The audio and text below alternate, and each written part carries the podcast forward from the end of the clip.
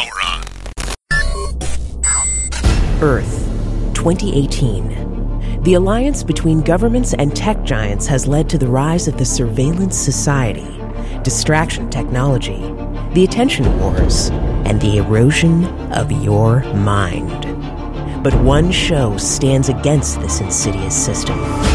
Hosted by the podcast champion, the man of tomorrow, the golden stallion of the tech world, Brian Sovereign.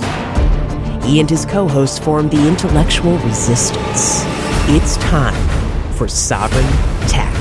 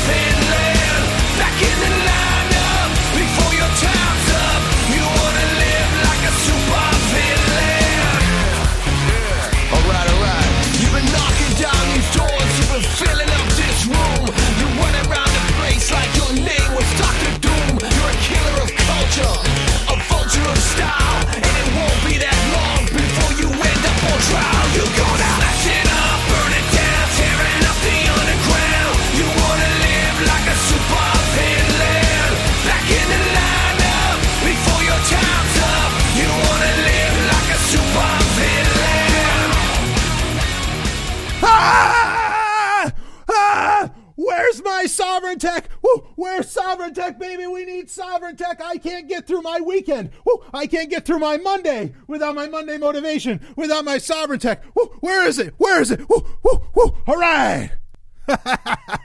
Woo! I'm right here for you, baby. Don't worry. The Golden Stallion, the Man of Tomorrow, Savzu, the Rated R, woo, Radio Star, the podcast champion. Woo, TM that, baby. No, don't TM that. I'm an anarchist. What the fuck are you talking about? I don't believe in trademarks.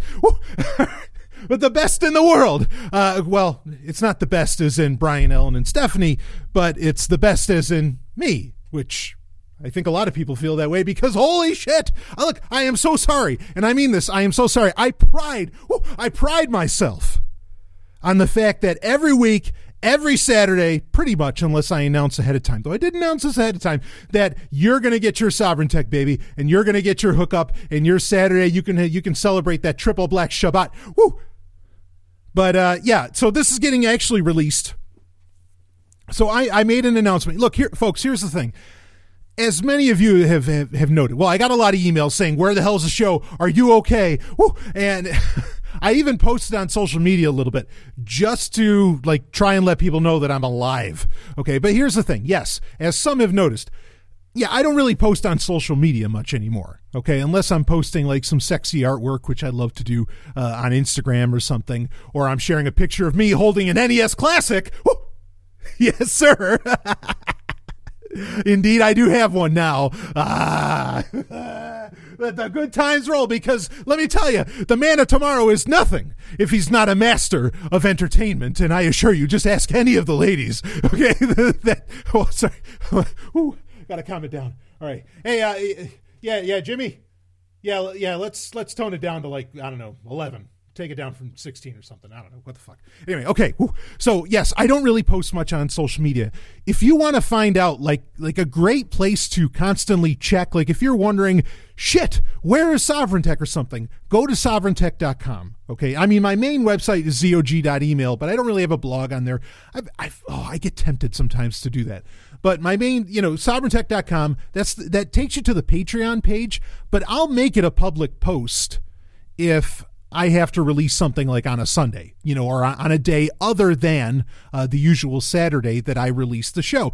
And there are varying times, you know, working with co hosts, sometimes honestly like i have to release it on a sunday uh, just for everything to work out logistically and for it to be fresh etc okay that that's kind of a new thing with sovereign tech um, but we do our damnedest to make sure that that doesn't happen i just know that it's happened uh, more this year than it usually has but you still get a sovereign tech every week now you're actually getting this one you're getting this episode okay, on a Monday. But and I and I did announce on Friday on the Patreon page on sovereigntech.com. I said, okay, the show's going to be released on Sunday. Well, guess what? It didn't get released on Sunday. And I will tell you, I will take the opening moments of this show if you will indulge me. I will take the opening moments of the show to explain exactly why this show is getting released on a Monday instead of on a Saturday or fuck, even a Sunday. Here's the score, my friends, and believe me, you will be very happy about this. You'll be glad that you ended up getting it on a, on a Monday night. Trust me, okay? Because this is getting recorded. This is actually getting recorded on a Monday night. Uh, the date is, oh, let's see. Let me look at the, wow, this is a big ass watch. Man, the Golden Stallion doesn't wear Mickey Mouse watches. That's for goddamn sure. Holy shit. Look at that diesel. Uh, okay. So it's the 23rd of April, 2018, uh, that we are recording episode 274 of Sovereign Tech. Can you believe that? It's going to be episode 275 next week. 275, 25 episodes away from 300 episodes. Of course, people that know and people that are actually patrons, there's like, what, thousand? There's a thousand episodes. Of, or no, there's not a thousand, but there's almost a thousand episodes, I think, you know, altogether of, of, of Sovereign Tech. Uh, whew, anyway, let me calm it down. So let me explain what's going on here. Okay. Uh, yeah, so I'm recording this on Monday night. I actually, so the reason that I knew I had to delay till Sunday, I have been spending the past few days with the lovely and hyper intelligent, the boss, Dr. Stephanie Murphy, okay? And also with our dear friend, MK Lords. Yes, that MK Lords of Iconosass. We were ha- all hanging out in Boston.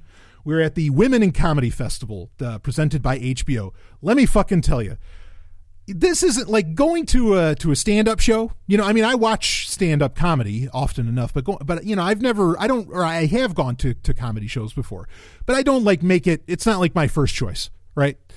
But regardless, MK's in town, so we're gonna go have a good time, right? You know, the the, the three of us, we go do our thing, and and we're catching this whole this whole thing. Uh, uh Tig Notaro's there, which by the way, she's to be in Discovery season two. Motherfucking yeah. Uh, she's playing the engineer of the USS Hiawatha, I believe. That, that's that's awesome. Tig Notaro was there. Um, uh, let's see who who else was there. Uh, Wanda Sykes was there. Uh, you know, which she's she's well known for. I mean, she's been on a ton of different things, but of course, uh, I know her pretty well from being on Curb Your Enthusiasm, etc. Um, anyway, they were there. Uh, Gina Yashere. Holy shit, she was hilarious. She was probably the best one. anyway, so this was like this major four day event, and there's all these different things. There's comedy workshops going on. There's all this different shit, and you know we're in Boston, and so we're going around town. You know, the three of us, and, and doing what we do, and uh, it was it was an awesome, awesome time.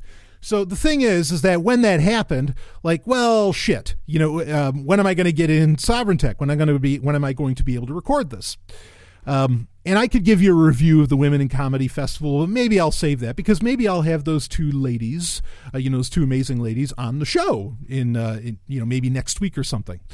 So anyway, I was like, all right, you know what I can do? We'll, we'll fit it in somehow. I was like, well, maybe we can fit it in on Saturday. Too much stuff going on Saturday. Couldn't fit it in on Saturday. I brought my H6 with me to Boston. Okay, fine you know, I can record on that. I've done shows on that before, and, and people have had no complaints and thought this, the audio quality was fine.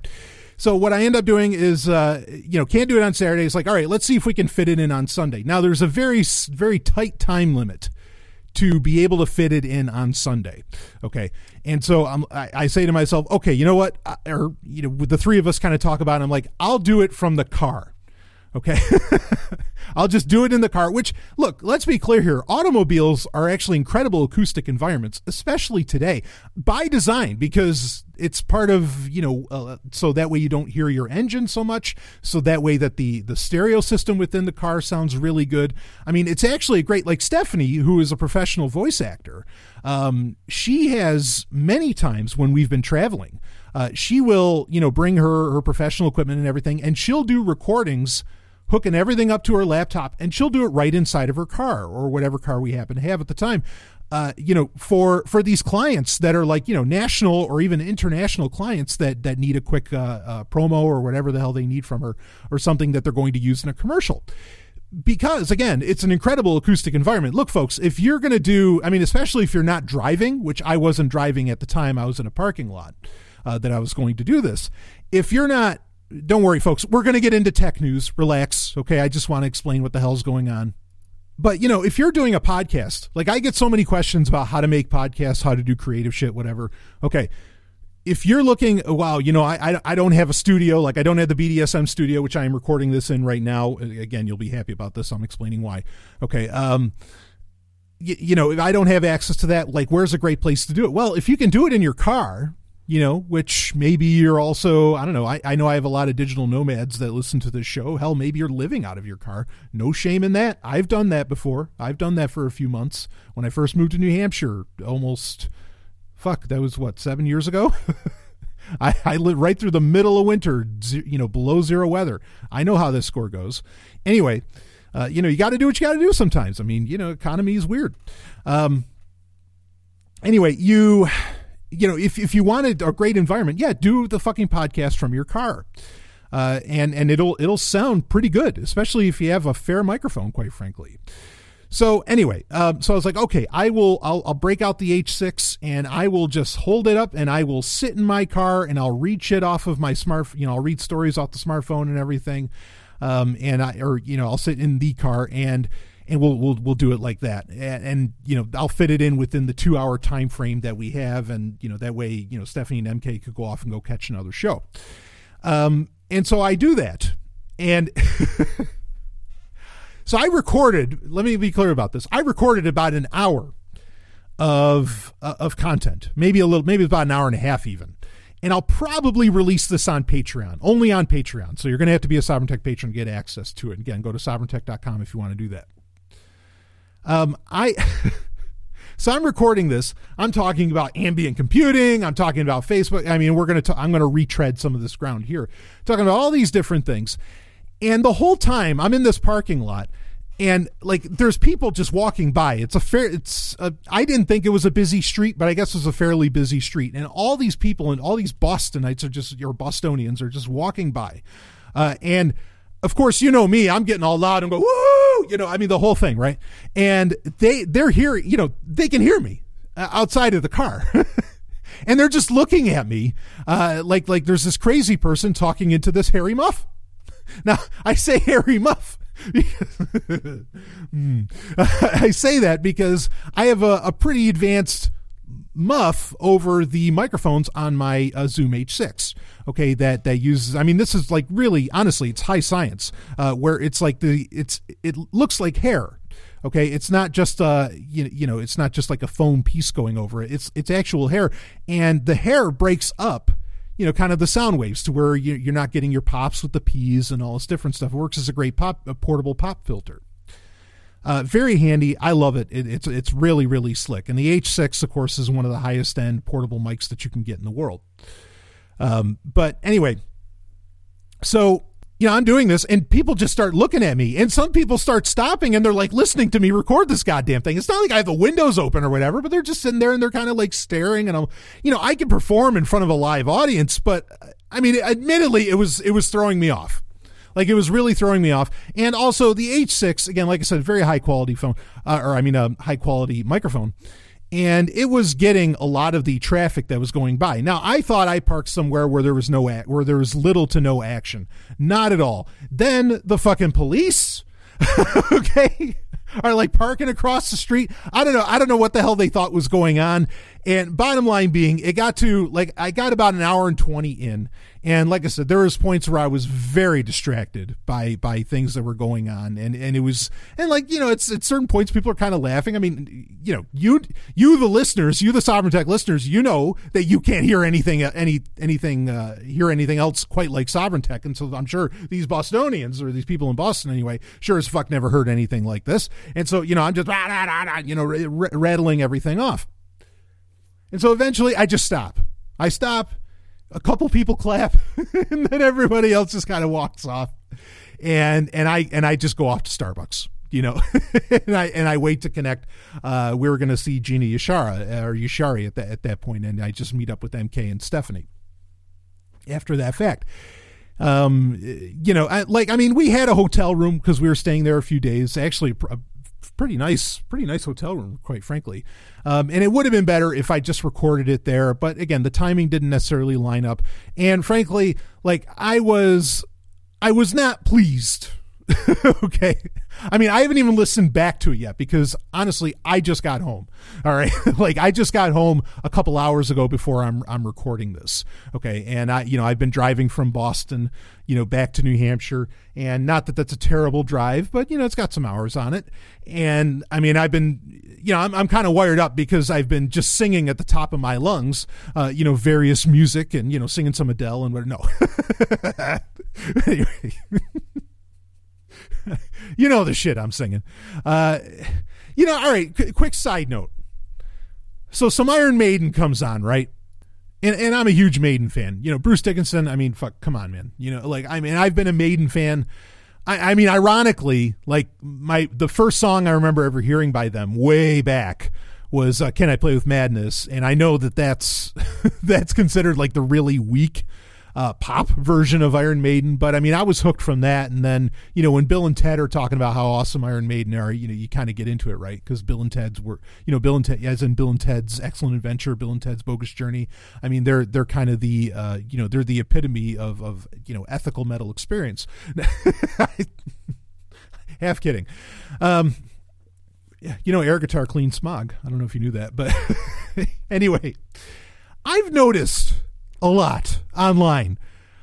It's it seems to be very chic for people, uh, particularly women. I'm not complaining necessarily. Uh, for for you know for women to like wear Iron Maiden shirts. Um, I I know there's a lot of Iron Maiden fans out there, and when they're when you're an Iron Maiden fan, you're hardcore. Like every Iron Maiden fan is just fucking hardcore. They'll buy everything that, you know, Iron Maiden never has to get radio play ever again because whatever they come out with, there's a few hundred thousand people at least on the planet that will buy their shit up. You know, myself included. Okay? Um but like I noticed this is becoming a somewhat popular thing and some of these people I know they're not Iron Maiden fans. Like I, I, don't know. Somehow that has become like chic for people to wear with denim. Uh, maybe it's always been that way. I don't know because I remember my first jean jacket actually had an Iron Maiden patch on the back of it. So so maybe that's just long been a thing, or somebody realized it, and when they've been trying to bring the '80s back or something, they said, "Well, you got to start wearing Iron, Ma- Iron Maiden shit again if you're you know if you're going to be the big stuff." Like, but I mean, I know that these fucking people aren't Iron Maiden fans, and and it's a little odd just how much that is in vogue. Just saying, you, you're going to start noticing it too. It's just like when you buy a car, suddenly you notice everybody has the same car that you have. Uh, I mean, it's just like that. And and I've just really noticed a lot of people wearing Iron Maiden shit. And I mean, I get it. Maybe if like a new album came out, but folks, Book of Souls, when did that come out? 2015. It's been a little while.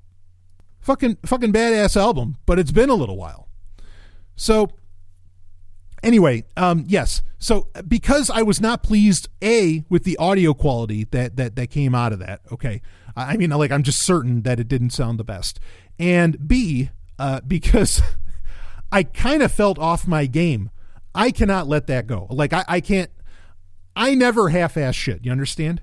Like I really don't half-ass shit. I give you everything I've got, every single time, every single week Okay, I mean, fortunately, my fucking computers, all the keyboards have you know have spill spill guards into them because you know I'm bleeding on this keyboard. You know what I mean? So yeah, so that that I'll release it as like an extra. I mean, and and it's just for kicks for for patrons to hear because you know, like it's.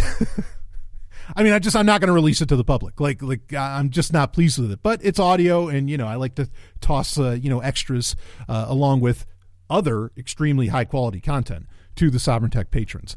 But that's why the show is late. I spent 20 minutes ex- explaining all of that um, and going over it, but maybe it's a lesson for other podcasters, you know, to, to, to get into as well and to, to learn about. Uh, but the, I'll tell you, the, the Women in Comedy Festival I mean, like I said, was fucking brilliant. I mean, I was dying laughing uh, the whole time. And Boston, of course, has just some tremendous restaurants. And uh, I was, you know, treating Stephanie and MK, uh, you know, to, to to to all the, you know, the best that Boston had to offer, like Boston Burger. Holy shit, that's good stuff.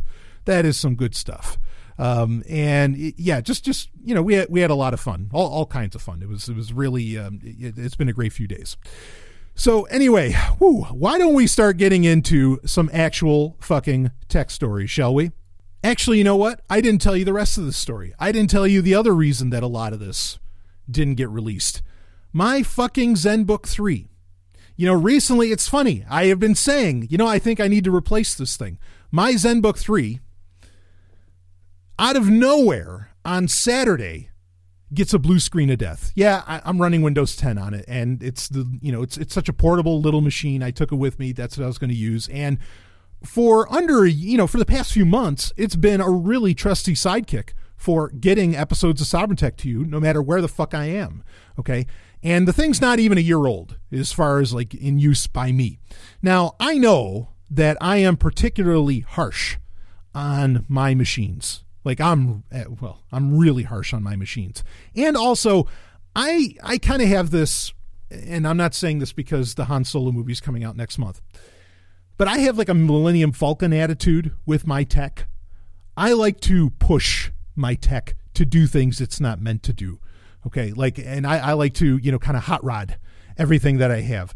Um, like the ZenBook 3 that I had, it's not the ZenBook 3 Pro. It's it's pretty much the the Windows version of of a um, of a MacBook. In fact, in a lot of ways, it's actually better than a MacBook by like by a long shot. Okay. Um, but this is a computer that's not meant to be doing a million things at once. I'm sure Asus probably never imagined that anybody would like do torrenting with a machine like that or that they'd be using Tor or that they'd be you know doing a ton of converting and game development and all these different things all at the same time running multiple browsers, you know, and recording podcasts and and you know going through dongle hell and whatever else. I'm sure they did not expect all of that. But that's what I do and I do it all at the same goddamn time. I mean, I I push my my machines to their limits. And the thing is, is like really the only thing that has the kind of power that I need is like a full on, you know, either more of a business workstation class laptop okay, or a full-on desktop, of course, or uh, you know a gaming rig, like a game, like a gaming laptop. Like those are the only things that have the amount of balls, the amount of power that I actually usually need, you know, and that could keep up with what I'm doing. The thing is, is that computers of that nature generally, and I know NVIDIA has their what is it, Max Q they call it, which is their new profile. Okay, where or, or, or uh, not not protocol but it's their new uh, recommendations, their new standards for having a gaming slim laptop. And we're not talking about Max-Q isn't where like you just toss in an NVIDIA MX150 uh, dedicated card or something, right? Because those aren't the most powerful things in the world, even though I think they're fairly impressive. Okay, Max-Q is where NVIDIA says, okay, no, you're going to full in, you're going to put in a, a full on, you know, 1080, you know, you know, GeForce 1080, okay, into something that is less than or that is around two inches thick you know folded and that that's that's kind of their their idea so i, I know those are out there but by and large look i'm not going to spend I, I, can't I can't spend three thousand dollars like on a computer for something like that. Now I mean you can get great gaming rigs, you know, say from Acer or hell even Lenovo and Asus um, or even Dell for under a thousand dollars, frankly. I mean, you can get pretty good ones, and you can get great gaming rigs for around fifteen hundred. Then you can get into more of like what MSI is offering and everything. Thing is, these computers are you know seven pounds a pop. They're definitely not two inches thick. You know, they're they're more like you know three, four, five, whatever. I mean, like these these are tough to to haul around. Okay, and when you're going quick and you just got to pack shit up, and you're not pack and you're packing rather light, you know, you don't want to bring a whole gaming rig with you. Who the fuck would? So I know that I, so that's why I don't usually buy those machines, or if I do, they generally stay at home. Okay. And right now with the, you know, video card shortage going on, which, hey, you know, go for it, crypto people, cryptocurrency people. I love you. Rock and roll. Okay. You know, the, the most uh, effective thing to do to, to get a decent, you know, video card, honestly, is, is to buy laptops, you know, with, with massive video cards, you know, jammed into them. Okay. Um, but anyway, you know, I, am not going to carry one of those around, I, or at least I no longer wish to carry one of those around with me. I did that for a while, and it was a pain in the ass. Uh, with the amount of traveling that I was doing and that I have been doing over the past, at least the past couple months, even though I wanted 2018 to be a little different on that. Anyway, um, you know, I, I have this this very slim little computer. I mean, this is a high end machine. Understand that the ZenBook 3, like this is I mean, it's all aluminum. I mean, this is a super high end little machine. But the thing is, it's not very powerful. And so, whatever the hell happened, just suddenly it starts blue screen of deathing. You know, just out of nowhere. and I run check disk, you know, and it says, oh yeah, there's problems. And so it's probably easy enough to fix. I just have to, you know, connect. The problem is, is that because it's NTFS, you can't you can't run check disk slash F, which is you know the full running of check disk and where it actually repairs everything. You can't do that from the same hard drive. You have to do it from separate media, either a Windows 10, you know, like like bootable media that you that you made on a USB stick or off of a Windows 10 DVD or something. Okay, like that. That's what you that's what you have to do. Um, you know, to be able to fix it. Then you run check disk, say off of the DVD, or you run it off of the the USB stick. Um, okay, fine. You know, like like I, I, get that, but that's not something I carry with me normally, right? I don't carry Windows 10 bootable media uh, with me. And also, I don't carry around anymore, and especially with the ZenBook 3, which only has one USB C port, I don't carry around with me anymore a, um, you know, I, I don't carry uh, like a live bootable media of, like, say, Ubuntu or something. Um, I'm after doing after this. So here's a lesson for you: carry a little USB stick around with you, or even an SD card or something that's running at least a Linux distro or something like that on there, or like a live one that um, or you know have tail. I, well, no, not tails. That that would get kind of crazy. But yeah, have something so that way you can at least use your computer if your fucking hard drive fails, right? And I really should have had that with me, and I won't make that mistake again. So lesson learned there. Okay, uh, I mean, and and where's the real problem here? It's not. I don't think actually that the problem is with the ZenBook three. I don't think the ZenBook three had a problem. I mean, maybe there was maybe the solid state drive was failing or something. I think Windows 10 and this could get into kind of our first story which will bleed into what we're going to talk about i think in our story of the week and, and we'll just let this we'll just let this run. Um, i think the problem is is that we know that the windows what was originally the windows 10 spring creators update was supposed to come out was it april 10th i think it was april 10th that it was supposed to come out. That didn't happen. And the reason that it didn't happen was come to find out you know, Microsoft discovered that there is there there was this uh, bug with the you know the image for I, I forget what the image number was. was not not I guess the image would be 1803 or whatever. I mean that that's like the Windows version number that they'd give it, but there was a specific insider uh, image that went RTM um, that that they had, and that that one had a bug, and that was going to be the one that was going to be, you know, your next. That was going to be your Spring Creators Update of Windows 10, your next major revision to to Windows 10. That happens twice a year. Redstone 4, right? Uh, that that that had that bug that created a blue screen of death on a bunch of different computers, and so they delayed it, and then they put out this huge cumulative patch for uh, you know for the latest version of you know for the fall creators update of Windows 10.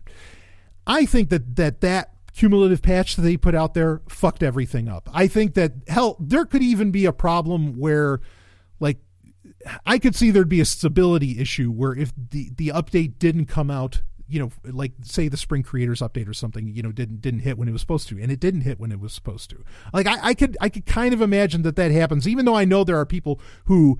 Uh, keep using older versions of Windows 10. There's people that still use the anniversary update, etc. Okay, so I, I get the sense that maybe it had a little something to do with that, that maybe that cumulative update fucked up things because the ironic thing is that at the hotel that we were staying at, lo and behold, I mean, as I'm getting out of the elevator, they have like this little business center, okay, at the hotel with computers in it, right? I mean, you see this at hotels all the time where they have like a little room where there's computers you can use to check your email or do whatever the fuck you do. I don't know why anybody would dare trust those or use those, but okay uh, I, I walk by them and all of their screens have the blue screen of death. So you can let me know, Sovereign Tech listeners, if you suddenly got weird blue screens of death. You know, and again, this blue screen of death that I got was so bad that I couldn't, I could barely boot into Windows, and then the computer would just would restart it and go into the UEFI. You know, my my ZenBook three would. Um, so just just nuts. Now we do know that now we I think it was just confirmed that the official name now they don't they didn't even know what they were going to name the thing. Apparently there was questions. Some people thought that the initial delay was because Microsoft literally didn't know what they were going to call this update. That they weren't actually going to call it the Spring Creators Update and that that was just something that Windows journalists or Microsoft journalists made up or whatever. And now we know that at least half that's true that yes, they didn't know what they were going to name it, and now, uh, as I understand it, they are actually naming it the Windows 10 April update. They're not even calling it the April 2018 update. They're just calling it the Windows 10 April update.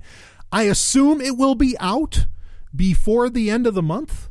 You know, I mean, if you're going to call it the April update, it should probably fucking come out in April. Don't don't doesn't that make sense?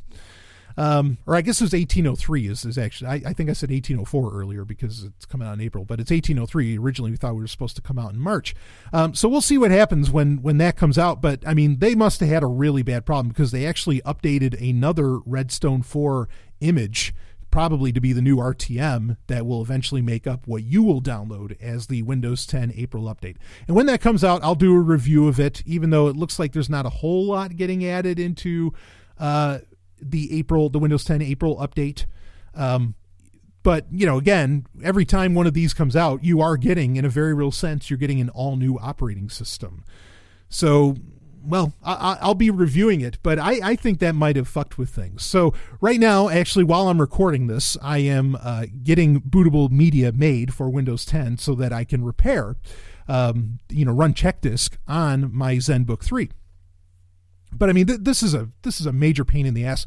I mean, the real solution here, folks, aside from you know lesson learned, okay, have some kind of live bootable media with you at all times, just in case you know your hard drive or whatever shits the bed while you're going. I really should have known that, but I, you know, or I really should have done that. There was a time where I would do that, um, but I was packing pretty light for this. But I, again, I'll never make that mistake again. Um, but the real answer here is use Linux.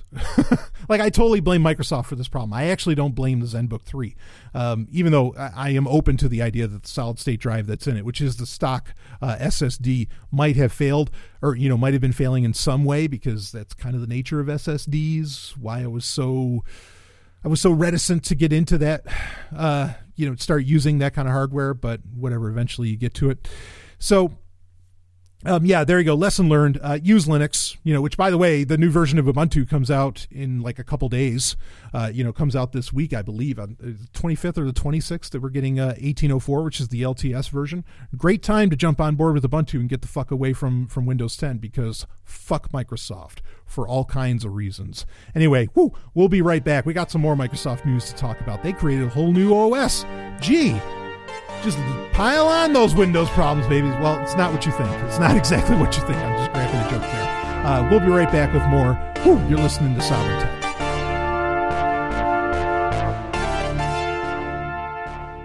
Boy, let me tell you, we don't need to just get away from Windows. There's a whole bunch of things that I think it's a good idea to get away from.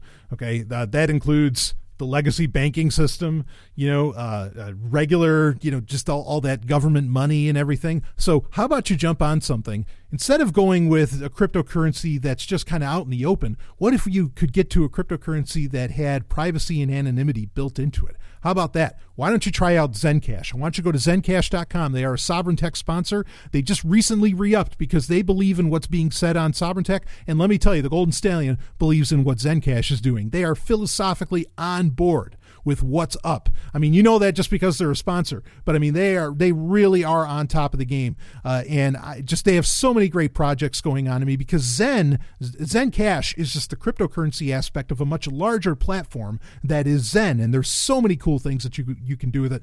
Just go to ZenCash.com. They've got wallets for almost any platform that you could imagine, uh, and they're really really slick. This is something you want to get into cryptocurrencies. I don't know, maybe you you haven't been convinced yet. Well, let me convince convince you. You want to get on board with one?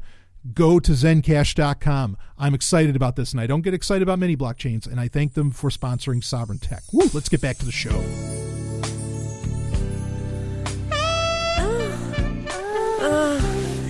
Mm. Agent Sovereign. Oh, oh yeah. Brian. Mm.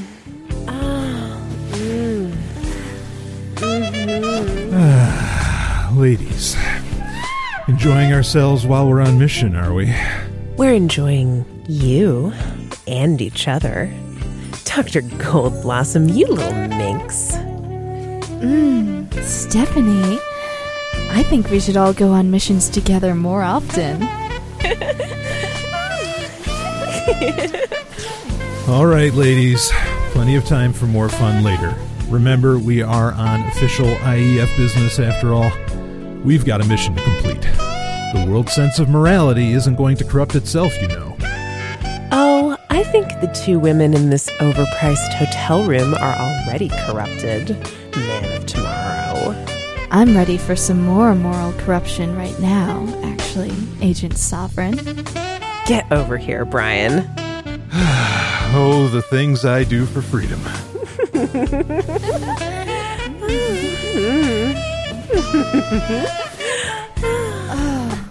Agent Sovereign.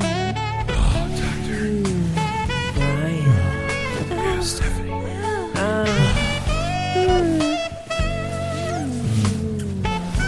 Dr. Gold Blossom. Miriam. Story of the week. It is time for Story of the Week, where we cover the big story or stories sometimes, even though I think it'll probably just be a story this time around, um, that are happening. Well, this is going to encapsulate a few different uh, stories, really. But the main one is, is that really out of the blue, and this made for some beautiful headlines. Let's make no mistake about that. Okay. Uh, but out of the blue, Microsoft announced that they're creating a new operating system. But is it a new operating system from the ground up? No. of course not. Almost nobody does that except for Google with, you know, Fuchsia OS, which I give them credit for doing that from the ground up. And you can see because Fuchsia OS, actually, because Google's Fuchsia OS, which is a real time operating system, all of which are, you know, in the abstract, cool things. Um, you know, I mean, a totally new operating system, totally new kernel, and it being a real time operating system. Um, you know, it when because Fuchsia is, I mean, it's on GitHub, it's all open source. You can see just how fucking hard it is to create a totally new operating system. And that's why not a lot of people do it. Now, in the aughts, it was very popular for different tech giants or quasi tech giants. Think like HP um, or uh, you know some other companies. It was very popular for them, like with the netbook craze, to create their own operating systems, or at least that was their claim that they were creating their own operating systems, right? But they weren't. They were just making Linux distros like with their own skins on it and everything, and they were blas- they're you know basing it off of Debian or something. And ironically, you know that's exactly what Microsoft is doing. It's a Linux-based operating system uh, that they that they're creating. Now, suddenly, you know, and I've been saying over the past I don't know few weeks that now I'm really not trusting like what Microsoft is doing because uh, this is we're, we're right now we're in let, let's talk about this a little bit. Right now we're in the fourth iteration of Microsoft. Okay, and there is a purpose behind this fourth iteration. The first iteration of Microsoft was the Bill Gates era. Okay, um, you know the imperial Microsoft era, one can almost call it. Then you have Microsoft 2.0, which is officially what was what it was called when Steve Ballmer was uh, running things, which was a you know just a crazy fucking. I, I think a bad time, and I grew to like really hate the company during that time more so than any other time. Uh, even though Ballmer, you know, the company was was doing money under Ballmer, like not not bad money either. And then you end up with, you know, version three, okay, or iteration three of Microsoft, which is when Satya Nadella first took over. And that was the time frame that we had been dealing with for a little while where I was actually getting, other than OneDrive Gate, which I'm not going to talk about that again. Okay, uh, other than that, I was becoming very impressed with the moves that Microsoft was making to the point that I thought Microsoft uh, Windows might even go open source. And I still think that might happen, by the way. And in fact, this news of this new operating system might be pointing in that direction as well. Uh, and, and you'll see why. But now, after in, in April, there has been a major, major shakeup. Uh, through throughout the entirety of Microsoft. I mean, like whole divisions are gone. Uh, there isn't actually a specific Windows team anymore. Ter- Terry Myerson's gone. I mean, this is this is a you know I I had said when it went to when Microsoft about a year after into its third iteration under Satya Nadella, I I had said this is a completely new company, and I thought that in the positive, of course, ended up being wrong, and I'll never be fooled again. Now. Um, under this this fourth iteration, it, again, it's a fourth iteration in my opinion. This is once again a completely new company uh, for a lot of reasons. I mean, there's all kinds of things that they're canceling that were clearly meant to be big ideas, kind of like UWP. Of course, we know now that you you know Universal Windows apps uh, that we know now those are going to be becoming pretty much just PWAs, progressive web apps, which we've talked about in the past uh, as becoming the next big thing. Of course, I'm not the only one to say that, and I'm not saying that it's necessarily a good thing either because you rely so much in the browser, regardless. Uh, you know, a lot of things that they clearly had in mind uh, are going the way of the dodo, and they are really shifting gears. Now, this fourth iteration of Microsoft seems very clear that it's not concentrating on I mean they've even more or less canceled Windows 10s, right? It's not concentrating on Windows. It's not concentrating on much of anything else. It's becoming and in a direction that I don't really like. It's becoming what I had predicted uh, some time ago, actually a couple of years ago, that Cortana will effectively be the operating system. And what I mean by operating system uh, is that Cortana will be the user interface that you will interact with. Okay, uh, that that's where Microsoft wants things to go. All right, uh, because what they this new operating system and it's called Azure Sphere. Um, if you read about it online, you'll they'll call it Azure Sphere OS, just to let you know that it's an operating system. Because Azure is you know Microsoft's backend. That's that's their server farms. That's their version of AWS, right? Which has become very popular.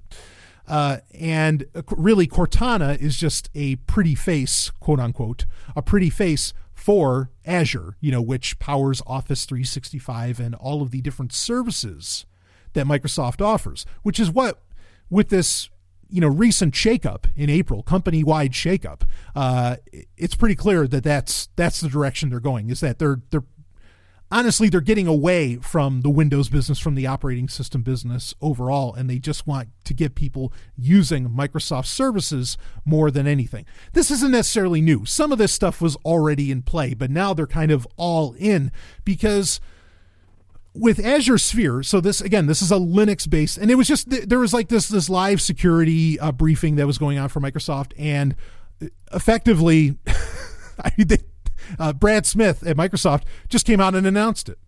You know, and and he was holding up uh, a little, you know, just a, a little IoT device, and that's what this is for. Azure Sphere is an operating system to be put into uh, various Internet of Things devices. That's what this is all about because Microsoft sees the Internet of Things as the next revolution in computing. So you had the you know PC revolution, right? Which Microsoft was certainly very much you know a, major driver in, if not the biggest driver of all. Um, you know, in the '80s. So you had the personal computer revolution. Then you end up with, you know, since the iPhone more or less, you have the smartphone revolution that starts, you know, like in 07. And now Microsoft, because they dropped the ball in mobile with Windows 10 Mobile that failed, um, they are looking at going all in on IoT. They see this as the next big thing. But it's not just IoT that we're talking about here. Okay, this is a broader concept. I'm not the first person to talk about it. We have talked about it before, but there's a term out there called ambient computing. Okay, and this is what Microsoft wants to be a part of. And this and I've known that this was coming and that's why I said Cortana is effectively going to be the the UI and that it's really the operating system of the you know of Microsoft's future. So what what Microsoft and what Brad Smith actually said on the security briefing was that you know IoT devices don't actually need full-blown Windows. You know, all they need is, you know, a very lightweight, easily distributable op- and uh, an agile operating system. And of course, what fits all those bills? Linux. I, I, and it needs to be secure. Brad Smith also mentioned that it needs to be secure. Oh, so we're not going to put Windows on it, are we? we're going to put on Linux. I mean, there, there, there's a scary aspect of this, and I'll talk more about ambient computing in just a second because that's kind of the scary aspect, right? At least to me. But the the, the ironic part is that Microsoft is effectively admitting that Windows is not very secure, that Linux is superior effectively in every way because it's more agile, it's lighter weight, all these different goals that every new version of Windows is supposed to have, right? To be uh, adaptable, to be or you know or agile, to uh, to be more secure, to be lighter weight, right? Like like you know, well, Windows 8 needed to run uh, you know on, on lesser requirements than Windows 7 and and so on, right? So I mean, it's, it's just hilarious. They admitted that the op- that open source wins. That open source has delivered the goods. That Linux is it. You know, uh, n- not to say. I mean, I'm also you know understand I'm a BSD guy, but uh, but you know I get it. I like Linux too. I, I just oh man, I I mean, if I was Linus Torvalds, I just I would be like patting myself on the back, you know, just being like, yeah, I win. I mean, that's what Microsoft admitted. So now, of course, they are going to. Is this going to be free because it's Linux? Um, no, they are going to charge a nominal, a small uh, licensing fee. And yeah, sure. So with Azure Sphere, which is the operating system, Linux based operating system that Microsoft created, they're going to, uh, you know, be baking in some very unique software, I'm sure, that may not even be open source, that will you know allow it to connect with azure based services and and you know protocols whatever else. Um, so this is going to be pretty specific stuff and there's going to be a reason to use azure sphere instead of just you know some some iot based version of linux which plenty of those honestly already uh, exist. But i mean you know th- this is the direction that they're going and it's not surprising because you know why are they going with linux when they have developed like other they have at points worked on other operating systems and i still think they kind of are in back rooms. Um, i've talked about midori. Midori is something that other you know uh, microsoft journalists know about uh, as well. But i've always felt that you know eventually windows 10 is going to become a service which it already has at the enterprise level. Like you literally charge you know you pay a monthly subscription for that uh, for windows 10 that that that's an option. Um, and but then eventually like they would have or maybe they would completely open source windows 10 and then they would release midori which would be like this killer apps you know uh, uh, operating system or something.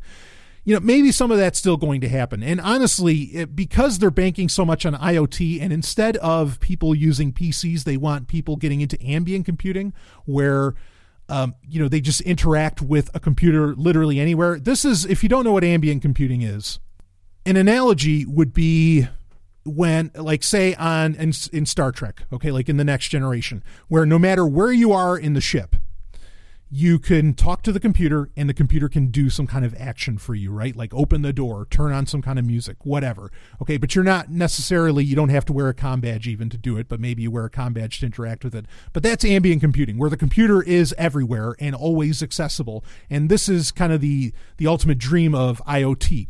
Okay, but take that, instead of on a starship, put that at a city level or even a planetary, like on the entire Earth, at that kind of level. Of course, logistically, there's real problems with that, and that's a good thing because I don't want ambient computing. I don't want a computer fucking everywhere. Can I get away from a computer for a little while? Okay, I want to I want to actually connect with myself instead of the internet for a bit. I mean, the, the, I, I have so many issues because ambient computing, having computers everywhere and, and collecting data at all times and getting it all stored onto Azure or fucking AWS or whatever. And Amazon's got all kinds of crazy shit planned that we're going to be. Amazon Sumerian, uh, was it, is it Veranda? The, the, the, they're planning on bots coming out 2019. I'm going to talk about those in future episodes, not in this one.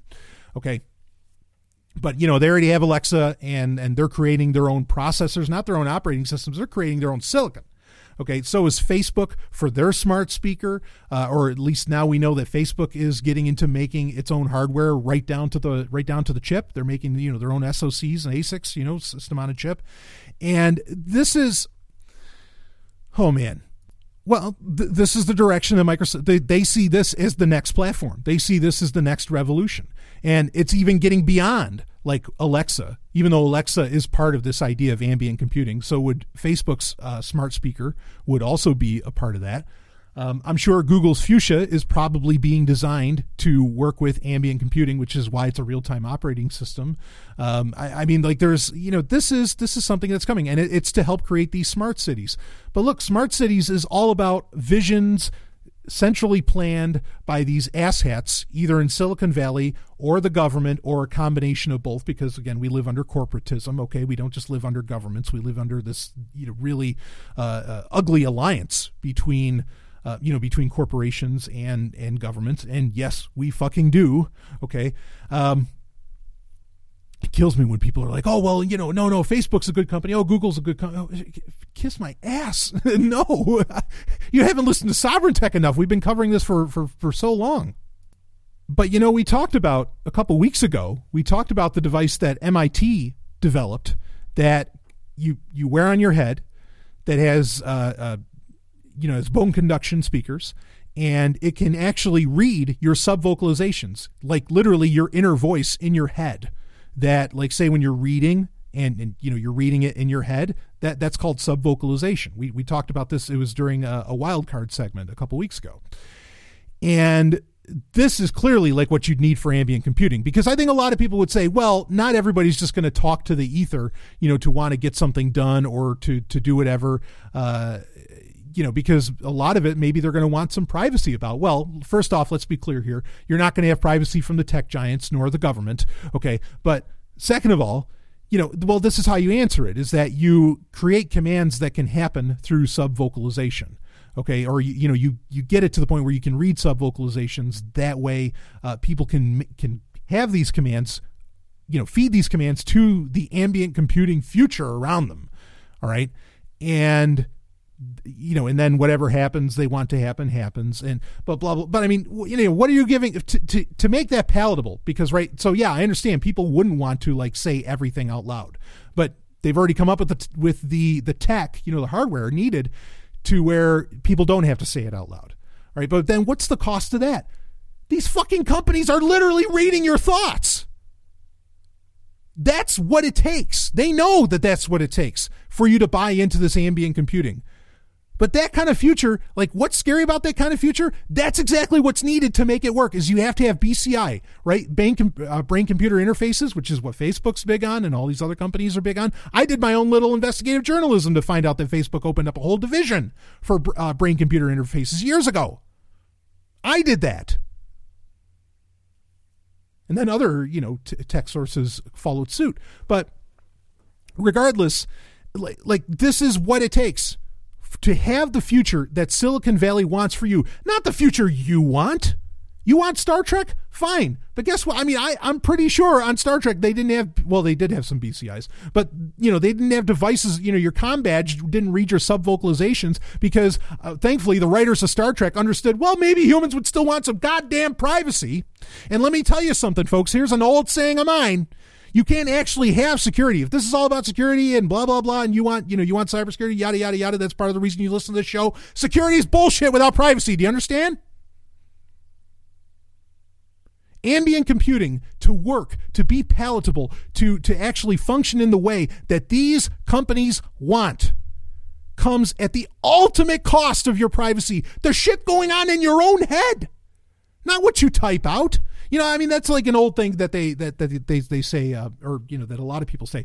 Look, as soon as you as soon as you write something down, as soon as you say it, as soon as you type it out in an email, you might as well just expect that it's out in the open and don't don't even imagine have security.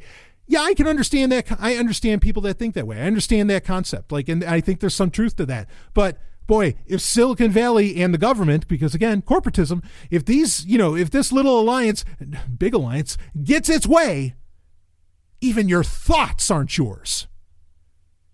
And don't tell me that this is conspiracy bullshit. Don't give me that crap because I told we I, I shared the story with you. I mean, it's a fact. Hell, I was just at MIT this weekend, and they're developing that shit right there that can do this.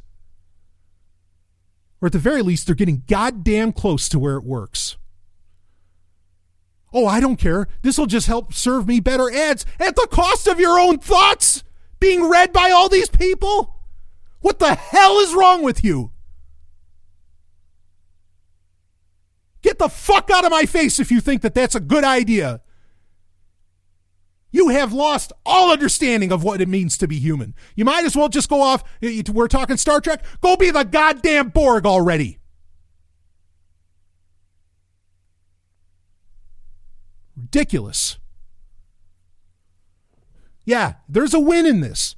Microsoft finally admits that the open source movement is actually the wave of the future. But there's a loss in this because the reason that they're embracing it is they know how quickly it can grow and expand and how agile it can be and it can help them create their little their little beautiful future. Oh, I mean, can you believe this? They want to read your thoughts just to make a buck. Come on, man. you have no ethics whatsoever. Oh, fuck it. And it's not just Microsoft. Let's be clear here. Amazon's doing this. Facebook's doing this. I guarantee you Google's doing this. And if you think Apple, I mean, this is just Apple's MO. They wait for everybody else to perfect it, then they release it, right? But oh, Apple's all about privacy. Oh, no, no, no, no, no, no, no, no. Not when IoT and ambient computing becomes a thing. No, no, no. Oh, yeah. Let's give Apple my thoughts. Oh, that, boy, nothing wrong could go there. Fuck. You people. This is where it's going. This is why, this is part of the reason I've been talking against IoT for so long because you think it's harmless. You think it's just, oh, well, it'll automatically feed my cat. Of course, then it fails and your cat dies. Nice job, human. Okay. Or, you know, or, oh, that opens up my windows. Oh, it, my Philips Hue lights go on. Oh, it's so, oh, my sprinklers go off while I'm on vacation. And it all comes eventually at the cost of your goddamn thoughts getting read by people that have no business, and you're never going to get to read theirs, that have no business knowing that stuff. You have a bubble universe in your head. You protect that at all costs. Don't turn it over to them. And believe me, this is where the shit is fucking leading. Eventually. There's a reason MIT was even working on that. On a device that can you know that can read subvocalizations. Look, the future can still be awesome, but you got to do whatever it takes to not participate in this bullshit, in this direction that Silicon Valley, in cahoots with government, is pushing you. Don't do it. Don't let them do it. You jump on stuff that really offers anonymity and security that you control. You understand? We'll talk more about that during HackSec. But woo, all right, look, I, got I got heated up. All right, I'll be right back with some more sovereign tech.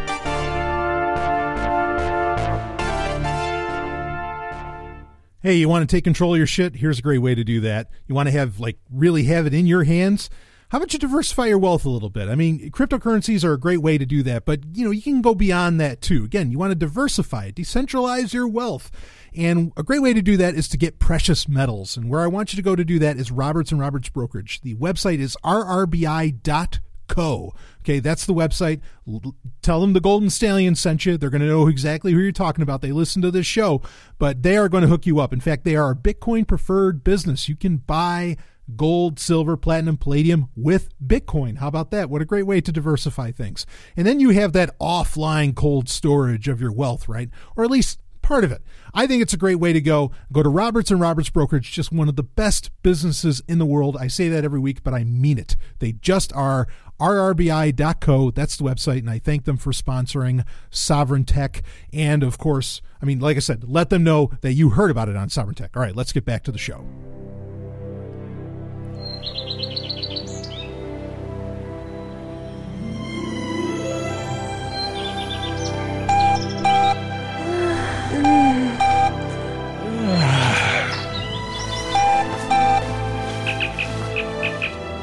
Agent Sovereign here. Go ahead.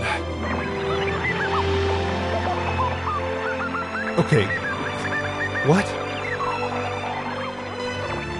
Understood. No, no, we'll get right on it, Dr. Lesbos. I understand. Mm, what is it, Brian? Is Electra joining us in bed too? No, but I did just get an important message from her. She said Nostra is developing some kind of bioweapon. Judging by what we've experienced recently, they can probably pull something like that off. Oh, what are we going to do? Simple. We're going to steal their data on it, and then you, Dr. Murphy, are going to make an antidote. Does this mean I get to stay in bed? Sorry, Dr. Goldblossom, you're flying. I hate getting messages. Important messages. It is time for important messages where I cover the questions that get sent in to me by the various Sovereign Tech listeners. Of course, you also, if you're a patron, you get the Wednesday Q&A special episode only on Patreon. You get a custom RSS feed where you can access all of that. It's really great. And there I can go into, you know, very much in depth with uh, you know with with whatever question that you happen to have and even for this for the you know for the the q&a during the prime episodes here You can ask me really anything. It doesn't have to just be about tech or science. It could be literally anything. And I promise we will get to that AMA between the hosts. I know uh, everybody, I got a couple emails from people. Oh, it's like, oh, you should have done the AMA between you, Stephanie, and Ellen. We're going to get to that and we're going to make it a regular thing during the episodes. And I think it's going to be a ton of fun. Um, but we'll, we'll get to that when, you know, when they're on again. So anyway, uh, let's get into some of the questions here. At least uh, may, maybe one or two if we have time for it. Uh, here's the first one. So hey Brian, uh, I have a small issue and I would love your advice. Um, well, let's see. So, first off, they're, they're, expecting a child. The due date is approaching rapidly. I have a small issue and I'd love your advice. How would you recommend I share pictures with friends, family, etc.? I don't want to use Facebook or Google Drive for obvious reasons that you have laid out on Sovereign Tech, but I can't remember if you recommend any alternative solutions. I could do email, but that would require people to search through their emails every time they would like to see a picture, and I think I would get plenty of reply alls and people emailing me to catch up. I would like to avoid that. Thank you for taking the time to read this, and I hope all is well. Uh, yes, all is very well. Other than the fact that this is getting released on a on a Monday uh, instead of a Saturday. anyway, um, so I the great solutions for this that are practical for you know for grandma quote unquote i use grandma as an abstract term as for people who are maybe not so much technically inclined um, the great solutions are kind of getting built like there's there's the app i think that that started getting talked about back in january called pixek p-i-x-e-k where that's supposed to be an encrypted file storage solution um, that is something that that's I don't think that's available yet, like on on Android or whatever, you know, to be able to use. And that's kind of the thing is that you you probably want to easily sendable, you know, via a mobile device where you're probably taking the picture. Now, one could argue that because you're already taking the picture on Android, and unless you're using Lineage OS, that the picture is already getting uploaded to Google Drive, right? Um, or to Google Photos uh, you know, whether you like it or not, and it's probably happening, blah, blah, blah, blah, blah. You know, people could get into that sort of thing, and I understand. I still think what you're trying to do is, I, I think it's good to even, let's say you take your picture with an Android phone, right? And I'm assuming you're using an Android phone. Uh, and you're not using like Apple's solutions, okay? Uh, solutions, put that in quotes, right? Uh, yeah, let's say you're using an Android phone. Okay. I, I think that even just not sending it through a Google service or through Facebook sends a message to the people, the you know, the friends and family that you want to share pictures with that, oh, that's interesting. They're not using Facebook or Google. Why is that? You know, and and that's even like just that little kind of unconscious signal is a really important thing to do.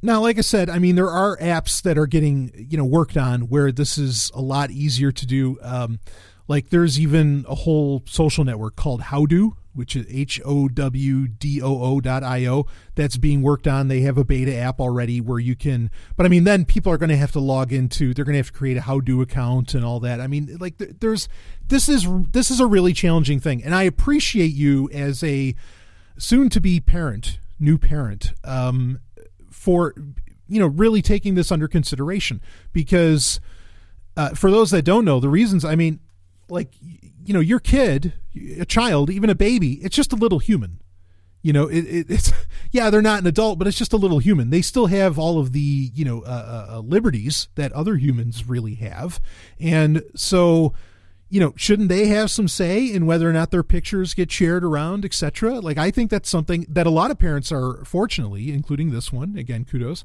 um, are taken very seriously, and I'm glad you are because you know, I mean, we already know what Facebook and other companies are doing with pictures of your kids and and the predictive abilities that they have with it and everything. Um, yeah, no, I I don't think that it's. I mean, people people are going to do what they want. You do what you want, whatever. But I I applaud parents that take their child's privacy very seriously and don't you know really like share pictures with um, well with all of the people we were just talking about in the last segment you know and and you're actually taking control of your data and you're taking control of your child's data and you can explain it to your child later saying look you know i respected you as a person and i didn't just share your pictures willy-nilly You know, I, I mean, like how many kids are going to rightfully freak out because their parents shared like embarrassing shit of them, you know, after what later on when they feel that it's embarrassing or something. I mean, I, yeah, you know, leave that. You can take the pictures, give it to the kid when they get older, and if they want to make it their throwback hashtag Throwback Thursday, fine. But that's that's that person's that little human's choice. That's not you know you know that that I really don't think that's for the parent to choose. Um. So anyway, I mean, and when they're a baby, I mean, what what what control do they have? You know, and and so you as a parent, as a steward, um, I think should respect that. You know that just just how helpless they may be, and to not take advantage of that helplessness by you know sharing their pictures with these corporations that just you know and governments that just want to control them. Um, so that said, I mean, yeah, like the solutions are getting developed, but there really aren't any great solutions. There, there just aren't. I mean, and you could talk about, well, you could box crypt them and then you could upload them to Google Drive and all. I mean, I'm sure I'm going to get flooded with emails about solutions that could be done, but I know what you're asking for, emailer. You're asking for ones that, like, you know, uh, uh, the not so tech savvy, you know, could really take advantage of. Um, I mean, if you're already, you know, if you're already using some kind of photo storage service, maybe you're using OneDrive or something. I mean, it's really easy to share a folder like from OneDrive, but you know, Microsoft, we already talked about the problems there. Um, yeah, I, I hate to say it. There's there really aren't great solutions um, for this sort of thing. You don't want to. You don't really want to use Signal for it because and create like a Signal group to share pictures within because you know if people i mean they could save it to their own phones. I mean and, and this is the thing too is that sharing digital pictures as soon as you share it with somebody else hell you know eventually i, I mean I, I, don't mean to sound nihilistic about this but google's going to get that in, in some ways google's going to get that picture anyway. Or fuck maybe even facebook would. You know it's tough to avoid google getting their hands on this because as soon as as soon as one of your friends and family downloads the picture, say from even an encrypted folder that some other app that you use created, it's going to you know it's going to end up sending it. You know, the, their their phone is going to have like automatic Google Photos backup, and it's going to get to Google anyway. So to some degree, you're damned if you do, and you're damned if you don't. Um, unless you're sharing it with people that really understand privacy, maybe there's not a point you know, to, I mean, I think it's a good thing to not post it on Facebook and not have it for the whole world to see and to try and mitigate what company actually has it. I think that's a very good thing. But avoiding Google could, you know, would be a real challenge, I think, because again, most people that have Android phones or hell, even people that have iPhones are using that free unlimited photo storage that Google Photos offers, and it's going to upload to Google anyway. So again, I hate to sound nihilistic about it, but that's that's kind of I, I feel like that's kind of the reality of, of, the situation with that is that there's there's not a whole lot you can do uh, you know to mitigate this problem you know to, to mitigate uh, you know control of of these pictures. You know I mean to some degree the best thing you can do is have it be the old fashioned way right? Where sure you can have all of those pictures stored on you know some kind of device and when family comes over you can share it with them just like how it used to be done. I, mean that that's kind of the only way you, you can control it, unless again you're dealing with friends or family that understands the importance of privacy and why you're doing it, which I don't think most people would understand. And most people are like, well, hell, I share pictures of me all the time. Oh, and it's just a baby. They, you know, what, you know, they're just a kid. When the, you know, anytime somebody says they're just a kid um, unless it's like in defense of them if it's they're just a kid to you know remove to say that they don't have like agency or liberties or something um, th- that's you know that should terrify you. Like obviously that person has has very skewed versions of uh, you know of, of, what childhood is all about and what parenting is all about. Um so yeah i mean um, because the real answer is is yeah share them via signal and hopefully the people that you're sharing it with you know aren't automatically uploading stuff to google photos or to other services um, you know without your knowledge or whatever. So it's just it's very tough. It's very very tough to to really to mitigate that. Um, but it's an important question to ask. Uh, i think i mean even if you know like the apps like i mentioned pixek and others even if those unless the I mean what the app would need to do is it would somehow need to stop screenshots And again, even then, and I would imagine if somebody was like enterprising enough to where they know to, well, I'll just use a second camera to take a picture of the picture on my other on my phone screen. You know, that way I can get that because again, a camera like a like a secondary camera kills all security and privacy, right? It's that simple to wipe out the best encryption in the world. Like what what gets said on Signal means nothing if there's a camera overhead. you, you, get what I'm saying? Like it being, or you know what, it, it's going to get known to everybody. Like what gets encrypted doesn't matter if there's a camera taking a picture of what gets said on the screen. Um, so you know, the app would need to block screenshotting and would effectively only allow them not to download the picture, but just to view it in a in a folder. But then they'd need a persistent online connection, which most people have with their mobile phones anyway. Uh, but that that's kind of what would have to happen with that, you know, to where that that would actually work to the degree that I think is is not unjustified to want for your child at all. I, I don't think it's unjustified at all.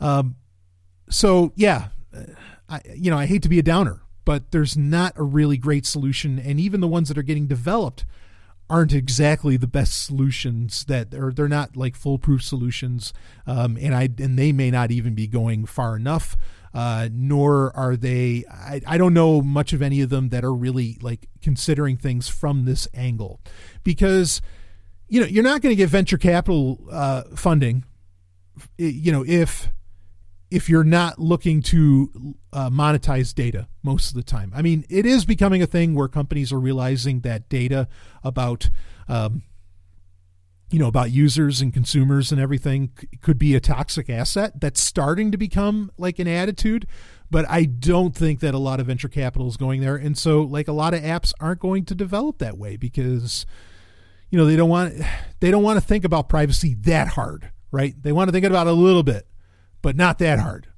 And that sucks that that that's not the case. And you know, to have like that actual level of privacy that I think a child deserves of their own pictures. Uh, and because it makes sense that a parent wants to share that stuff, you know, I, I mean, I, I get it. Um,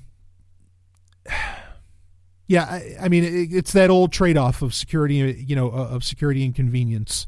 Uh, like the person really to do it right, the person would also have to understand the importance of security and would have to learn a few new tricks. That it's not just as simple as sharing a link from OneDrive or Google Drive or on Facebook or something. So yeah, this this is this doesn't have a good answer, you know, because again, all it takes is for that picture to get uploaded you know to get downloaded to a friend's phone and that friend has auto upload on Google Photos for it to go to Google. So maybe you might as well just do it through Google Drive. I think it's a great idea to not post them on Facebook, to not post them publicly. I think that's wonderful. And because if a friend posts it publicly, that's fucking weird. And, you know, I don't think you're going to be sending pictures to that friend anymore because, like, what the fuck? right. And, you know, sending it with a message saying, hey, you know, I'm, I'm concerned about my child's privacy. Please like don't share this stuff. I think I don't think there's any harm in saying that. I don't think people are going to get it, but I think it might be enough for them to to make sure that they don't share it at least on Facebook or Instagram or something like that. So uh, th- there you go. Again, we only had time for that one uh, one question this week, but it's a great question to, to to ask about. And I mean, this is something I do, and I've talked about this on past episodes. In fact, when Ellen was on, um, and and she was really, you know, she really appreciated that I do this, and a lot of people that I talk to really appreciate that I do this. Um, that I ask, hey, can I take a picture of you? And then I say, you know, that's one thing to even just take the picture. It's another thing. There's a second question, which is, do you mind if I share it? You know, and then they can ask, like, in, you know, I'll be sharing it on Instagram or I'll share it here. And I ask that. And if there's ones they, they're not comfortable with or if they don't want to share it at all, I don't do it. Kids deserve that, that those same rights. And if they can't answer the question, don't fucking share it. Like, if they're not capable of speaking, don't share the fucking picture okay, online in the open. You know, it's one thing to share it between families and friends because you know we've been doing that forever, but um, or at least as long as photos have been a thing. But th- this other, you know, as far as them being like way out in the open for all these fucking corporations to get their hands on and other you know people to do terrible things to, um, yeah, you know, don't do it. So. Um, yeah, I think I mean if you end up just doing it through Google Drive, like you to some degree, I say you might as well, because I think you know, the more people you share it with, eventually it's going to end up in Google's, you know, photo uh, storage banks anyway. So, all right, that's it uh, for for this week's important messages. We'll be right back whew, with some more sovereign tech. Well, we got plenty more to get into this week, and we're going to get into it. Uh, oh, baby. So, anyway, I'll be right back.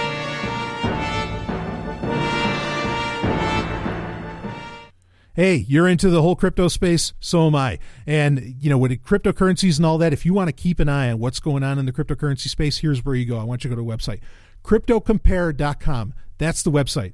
They are, I mean, they got your hookup. They list off so many different cryptocurrencies. You can watch all the prices, get nice charts, the whole thing. Then there's all kinds of news and, and wallet reviews and every and you know software reviews that all take place within the blockchain cryptocurrency space.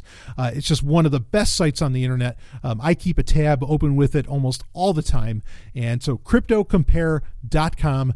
That's the website. You want to check it out if you're into cryptocurrencies. It's your place, your one stop shop to keep an eye on what's going on in that whole space. So, cryptocompare.com, and I thank them for sponsoring Sovereign Tech. Woo! Let's get back to the show.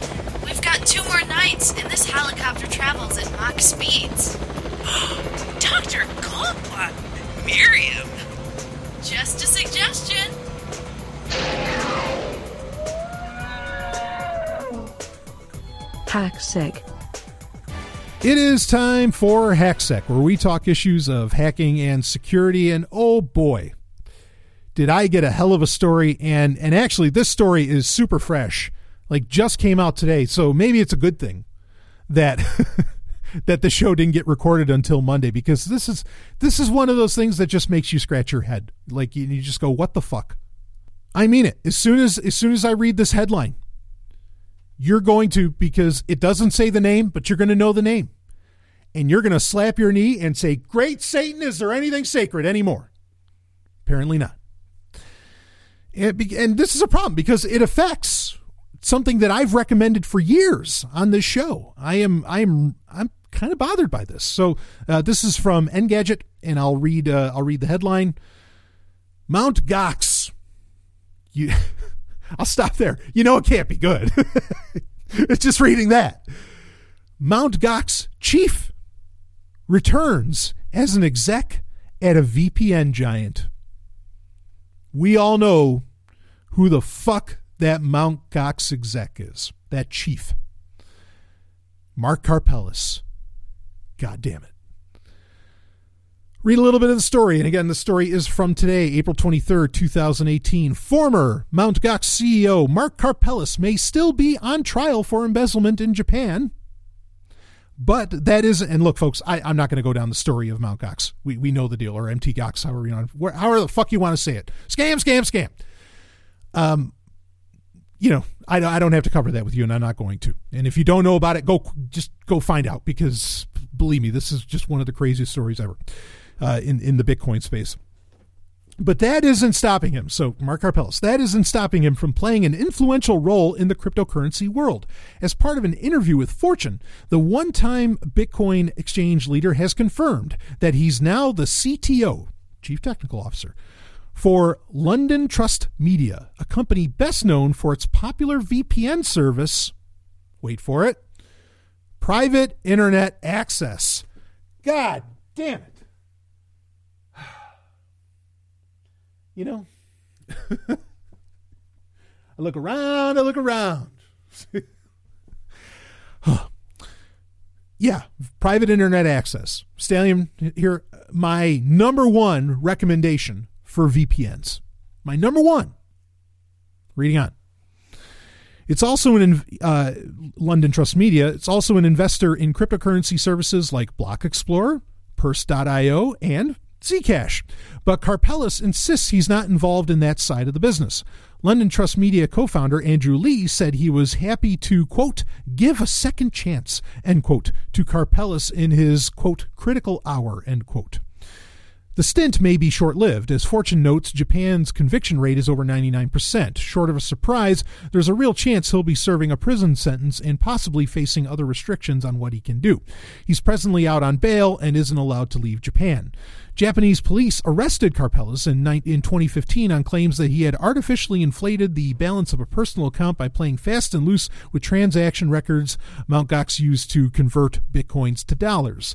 It would falsely state that he had transferred 1 million into the account, for example. He has always protested his innocence and isn't responsible for the theft of 650,000 coins that contributed to Mt. Gox's downfall, but it's doubtful that pros- prosecutors will see things his way. Moreover, there's an additional quirk you see. Uh, you see, Mt. Gox's bankruptcy claimants aren't limited by Japanese to the values as of the exchange's collapse in 2014. Thanks to Bitcoin's surging price, it's theoretically possible to revive the company. There's a petition in progress and send billions of dollars to Karpelès. That sounds good on the surface, but Karpelès would face both a 60% tax and an inevitable string of lawsuits. Short of recovering all the Bitcoins to fend off those creditors, even his best case scenario looks fairly grim. So there you got a description of what happened in that story anyway. Okay. Um this is batshit insane. Do people deserve second chances in life? Yes. Making somebody that you know, talk about toxic assets. Making somebody that, that that's that toxic in the mind of particularly in the crypto space, cryptocurrency and otherwise. Okay, people that are into VPNs, right? You know, using VPNs regularly is the dumbest move I've one of the dumbest moves I've ever heard from a company. And I don't think that London Trust Media are dumb people. I mean, kudos to them for investing in Zen or in, in Zcash. Sorry, uh, you know, which we wouldn't have Zencash without Zcash. I'm a big fan of Zcash. Uh, kudos for that. Private internet access has been a wonderful service for a very long time. Now, I mean, okay, I'm sure there's all, there's probably all kinds of very shady characters that are a major part of a lot of companies, software, uh, etc. that I use on a daily basis. Okay, so is this me saying stop use stop using private internet access? Sort of. Okay, and let me explain. I don't think that there's necessarily anything wrong with private internet access.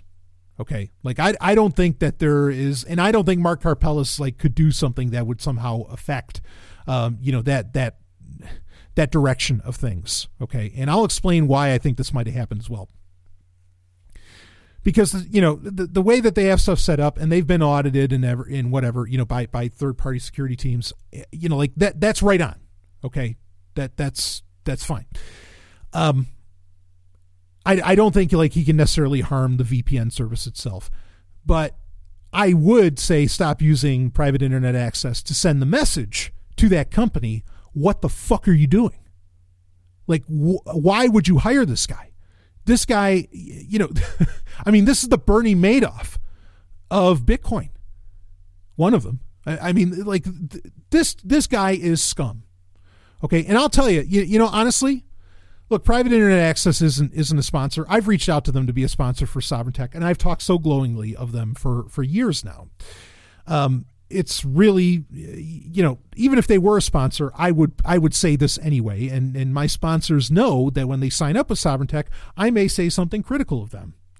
So, or you know, I may say something that to them might be bad for business they understand that that they're not going to get on this show. They're not going to reach out to you if i can't do that because i will not be fucking watered down or controlled.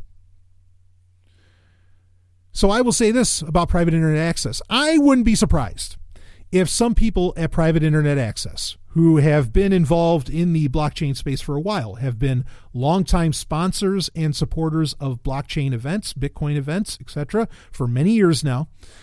Um, i wouldn't be surprised if i, I think I think there are a few people, and I, I won't name names, but I'll just say that there are people who have engaged in some very strange actions in defense of uh, Mount Gox over the years, and I'm saying plural. I'm not just talking about one person. I'm talking about others. I think there are people who may have been like an inner circle involved with Mount Gox that uh, made out like bandits. And I wouldn't be surprised if this is some kind of call in of a favor and that somebody at London Trust Media got a sweet deal from Mark Karpelès years ago before Mount Gox, you know, tanked. That is speculation on my part. Let me be very clear on that. That is speculation. Okay. Um, some of my speculation about you know Bitcoin and Mount Gox and things, you know Willybot and these other things have ended up becoming pretty much true, if not absolutely true. But this is speculation on my part. I will. I am not naming names because I don't want to be accusational on all that. But that's the only thing that that's the only way this could possibly make sense. Fine, you want to give a friend a, a second chance in life? Well, then throw him some money or give him a little job. I don't know, like but to give him the CTO position of a company with that kind of clout in the crypto space, I mean, that is nuts. And yes, go ahead and stop using private, you know, stop using private internet access. Message them, ask for a fucking refund, and saying, "I am absolutely uninterested in doing business with you if you're going to do business with this guy." That being Mark Karpelès. I fully support you doing that. And what's your alternative? Run with AirVPN.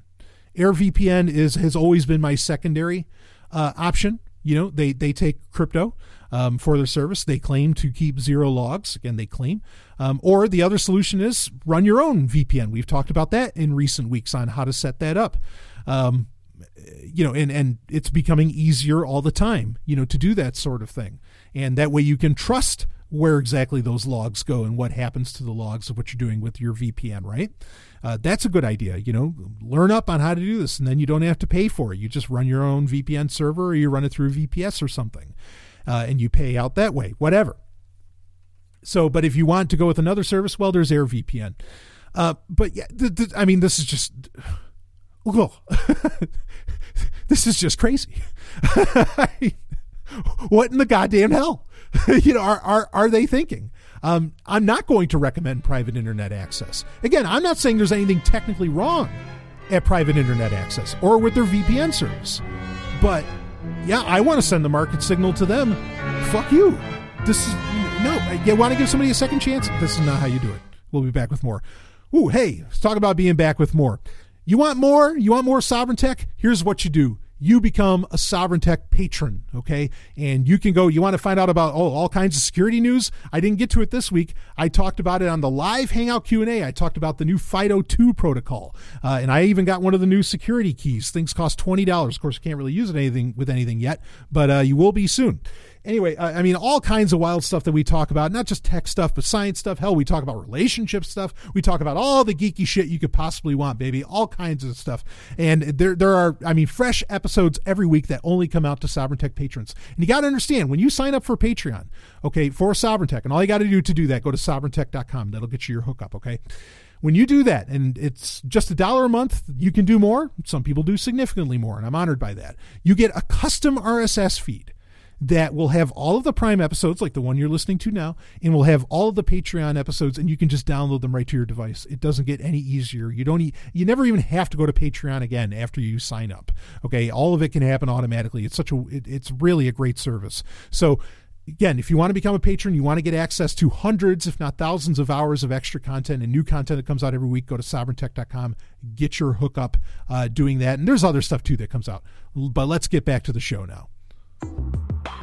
1337A, 1337B, 1337C. This has to be a server. Uh, bioweapon master plans. Nostra, you fucking morons.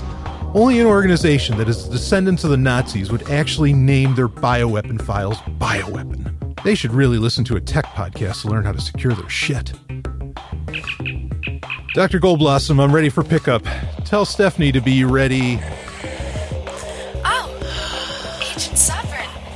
Um, I, I wasn't expecting you. Stephanie is a little indisposed at the moment. Are you two. We'll be right there to pick you up. Hold tight. Sure. I'll I'll just wait here. Intergalactic Super Spy. Guess I'll just play a video game while I wait. Game Talk. It is time for Game Talk, where whew, I get to talk about video games.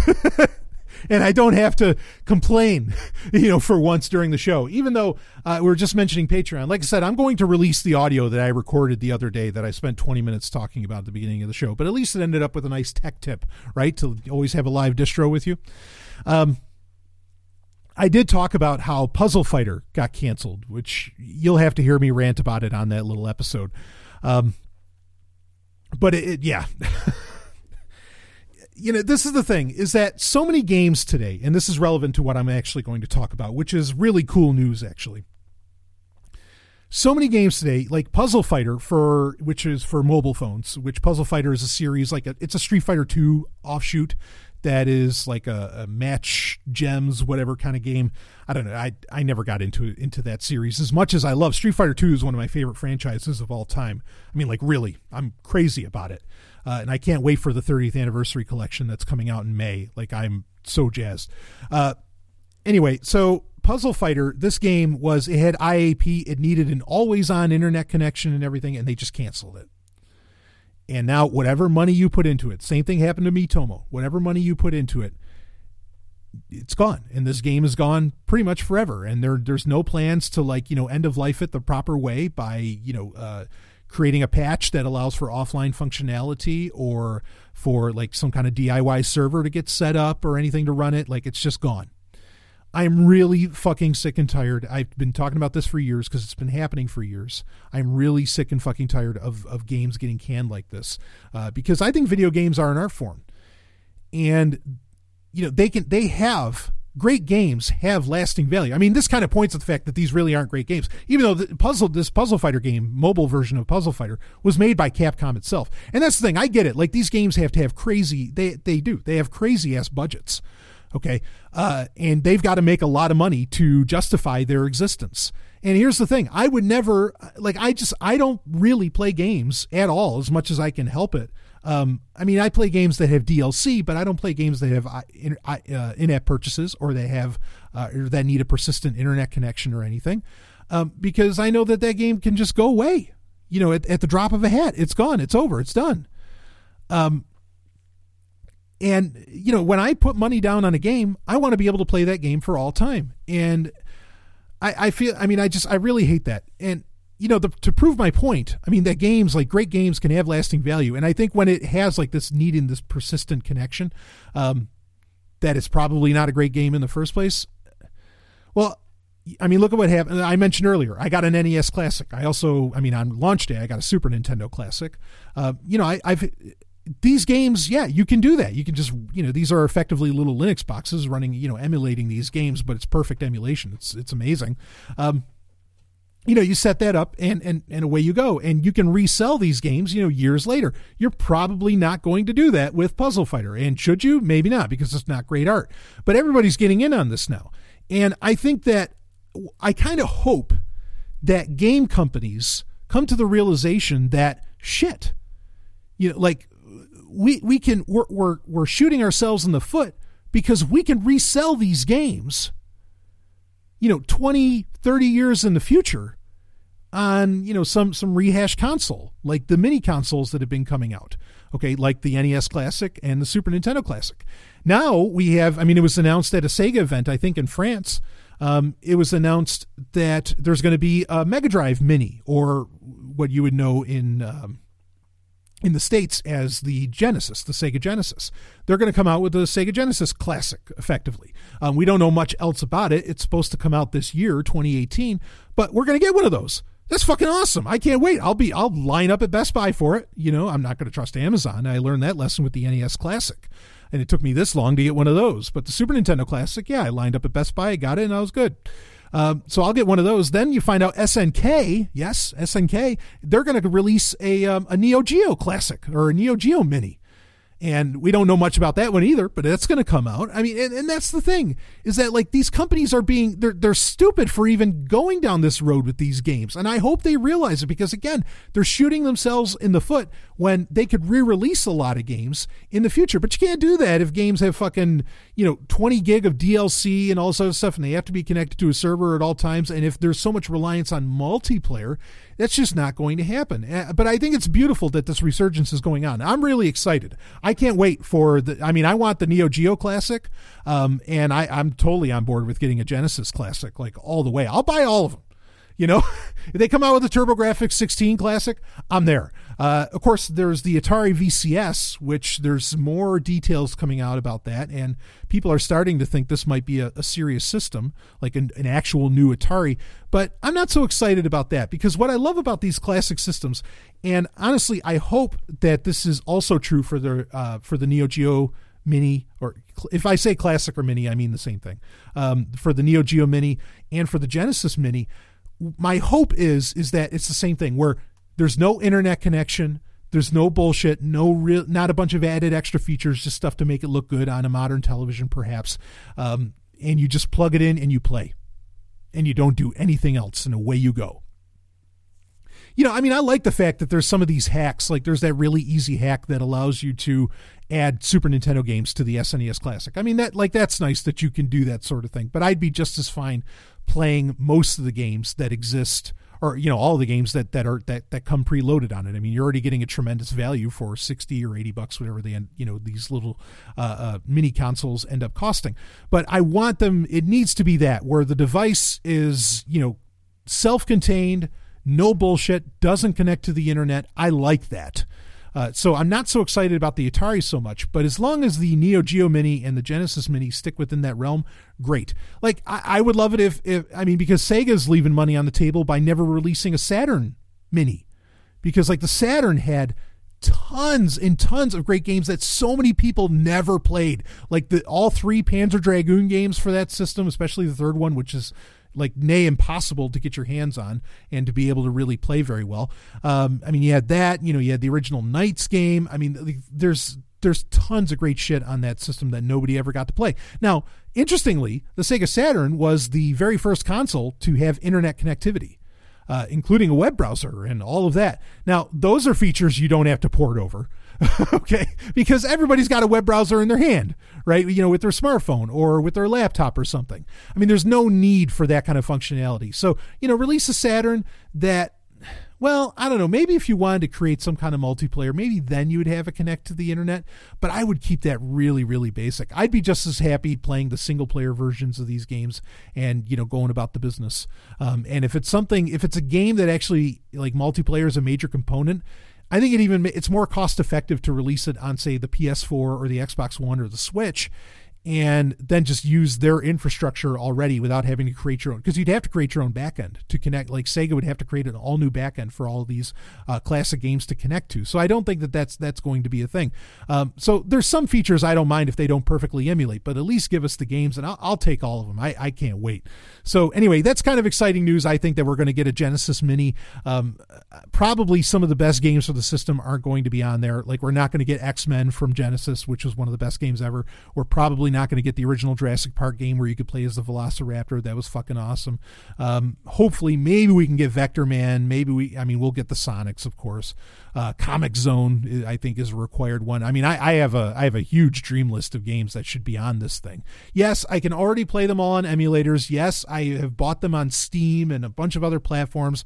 Hell, I have them on my 3DS. Yes, I can do that. But I like having the. You, you don't understand, and this is so true. Like like whenever you know, like Ellen, Stephanie, and I are hanging out and everything, and you can just you know, you just just press a button and these things turn on, and I'm not going through the whole process of setting up the controllers and everything. Not that I'm, I am totally willing to do whatever these ladies want me to do. Okay, like I mean, please, I'll set all that stuff up. I'm happy to do it. Okay, but it is really nice to just turn on the TV and hit the power button button on these things and pick up the controller and away you go. Mean, there's a beautiful simplicity to way these to the way these classic systems worked, and I think that's part of the reason that they might be so popular. And also the fact that they don't have a bunch of DLC. There's not a, you're not waiting the next day to play your game because you had to download 20 gigs of an update for a fucking Modern Warfare horseshit up your ass stuff. Okay, what you know, whatever. Uh, I think that's part of the appeal, and so maybe maybe retro gaming will become. I mean, it's already its own industry, but maybe it'll become a real industry. Maybe it'll overtake the overall gaming industry. Wouldn't that be nice? Uh, probably not with esports and everything, but it'd be nice if it was a parallel industry. Maybe that's the direction we're heading. So anyway, good news. I think this is the part of the show that was actually good news. So, whew, all right, I'll be right back with more. Hey, I got something really exciting to tell you about. It has been a while, but there has been there is a new release, My Music Performance Series, Audio of the Ancients. A new album has just been released. I'm really excited about this you go to the website audiooftheancients.xyz, audiooftheancients.xyz. And what's really cool is yes, I did all the music for this, uh, but the performance is actually done by Ellen herself. Ellen Stallone did the performance and she knocked it out of the park. It's the Emerald Tablet, translated by Sir Isaac Newton. Oh man, and if you don't know about the Emerald Tablet, well, you got to check it out again, pick up a copy, go to audiotheancients.xyz. And if you haven't heard any of the other Audio the Ancients albums, which are, you know, they're the dramatic performances of, of these ancient texts. I, I just, I love doing it. And I, I put it to my own music that I compose myself. Uh, and, oh, it's a wild time. So audiotheancients.xyz, check out the new album, uh, The Emerald Tablet. Stephanie does the quick introduction and then Ellen does the whole performance. And, oh man, it, it's, it's dynamite. And, and I love, I love getting to, uh, to express my, uh, or, you know, use my musical chops here and there. So audiotheancients.xyz. All right, let's get back to the show. Uh,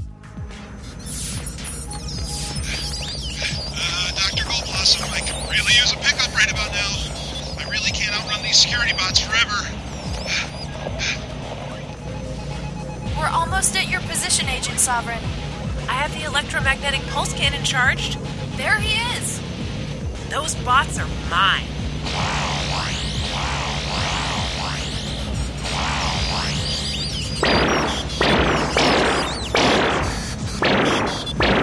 Take that, Nostra bastards! You do always hit the mark, Stephanie. I'm sure you say that to all the girls.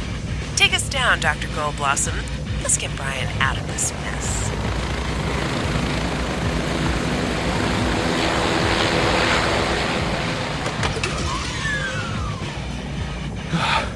Thanks. And about time. What were you two doing anyway? Oh, just being the future. Wild card. It is time for a wild card where I can cover, well, whatever story I want, but it needs to be kind of tech and science, kind of. And it's not the same as the climax where I can just talk about fucking anything. And we'll, we'll get to that certainly. Um, this week I want to talk about this is important, I think, because so way back 2013, 2014, you know, around that around that area, um, I had been asked the question of, you know, when do I think that Bitcoin is going to like say finally kiss 10,000? Or you know, what was my prediction? And I said 10,000. Now, ironically, concurrently, Tim Draper, okay, which Tim Draper, you know, certainly investment tycoon, the whole thing. You know, people people know about Tim Draper. I mean, this guy's been in the tech world for a while. Somebody I actually have some respect for. And he he made the same claim of 10,000 by 2017 and he was right. And I was right. You know, and I, and I, I already covered this when it when it happened. I said, "Aha, see? You know, I called it." Um, now, we I mentioned a few weeks ago that he said he was going to lay out another prediction come April 12th. Well, April 12th has now passed, um, and his new prediction for uh, Bitcoin's price is pretty bold. I have to admit, pretty bold. But he has some other things that he wanted to say, and I, I kind of I wanted to cover it. And I already had people ask me. This could have been a Q and A segment, but I already had people ask me, "Hey, do you think that he's right? You agreed with him last time." Well, we we came up with the same price in the same time frame, and the way that Tim Draper and myself, ironically, again, all the same thing, all at the same time, we, we both agreed on the same point was that, you know, in the next three to four years, you have all of these you know companies startups around bitcoin and blockchain uh, they're in development right now. And once all that infrastructure is finally developed or out there or coming into even just beta alone, whatever, that the price would start to skyrocket once this infrastructure is there. And well, the infrastructure started to show up because I mean, you know, we both knew the deal. I mean, I had been to many conferences at the time that that uh, led me with some confidence about this. You know, there were some. Uh, I mean, there were hundreds of startups and companies that were that were getting around this. Now, a lot of those have fallen the way of the dodo, but the ones that existed have built some pretty incredible shit, and or you know, that have continued to exist and have thrived. Uh, you know, are, are doing some wild things. So, and again, Tim Draper and I aren't the only ones, and I'm not giving myself that level of importance either. Uh, but regardless, so yeah, I mean that that's that's why we were right. Um, now his call, and he doesn't. Interestingly, so his his prediction is that by 2022, okay, we're in 2018, so four years from now, it's another four year prediction. In 2022, it'll be around two hundred fifty thousand dollars per Bitcoin. That's that's his call, and he's not saying Bitcoin Cash. He's saying Bitcoin. Um, if you don't know about Tim Draper, I definitely recommend you know reading up more on him. This guy's got a pretty wild history, and certainly in the Bitcoin space, of course, he's well known for buying up um, the auction of the Silk Road uh, Bitcoin. So anyway, two hundred fifty thousand. Just to comment on that, two hundred fifty thousand by twenty twenty two.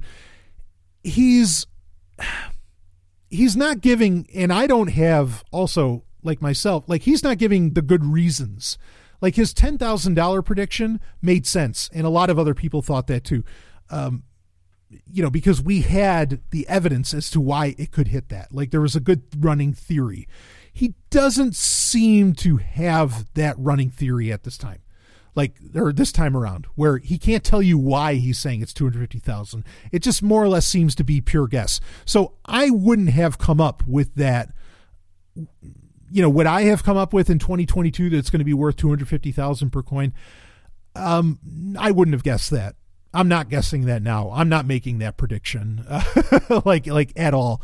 And for a couple of reasons. One is is that i'm more excited about the other cryptocurrencies outside of Bitcoin than I am, and I'm not saying uh, than I am about Bitcoin. And I'm not saying that, oh, blockchain's the real future, not Bitcoin. No, no, no, no, no. I'm not making that kind of claim. Bitcoin's going to be here. It's going to be around. Tim Draper even said the same thing, you know, that it, it's going to be his, his analogy was that it, it's going to be like Microsoft, where Microsoft is just kind of the backbone of everything, you know, like Windows is just the backbone of everything. And, you know, it, it's just there and you're going to have to live with it. Um, and I would agree with him on that, that I think Bitcoin is, I mean, because Bitcoin's purpose seems to have become digital gold, right? That it's like a reserve currency of sorts. Uh, you know, I'm, I'm totally on board with that. I don't know that that qualifies it getting to a quarter million dollars by 2022, but okay.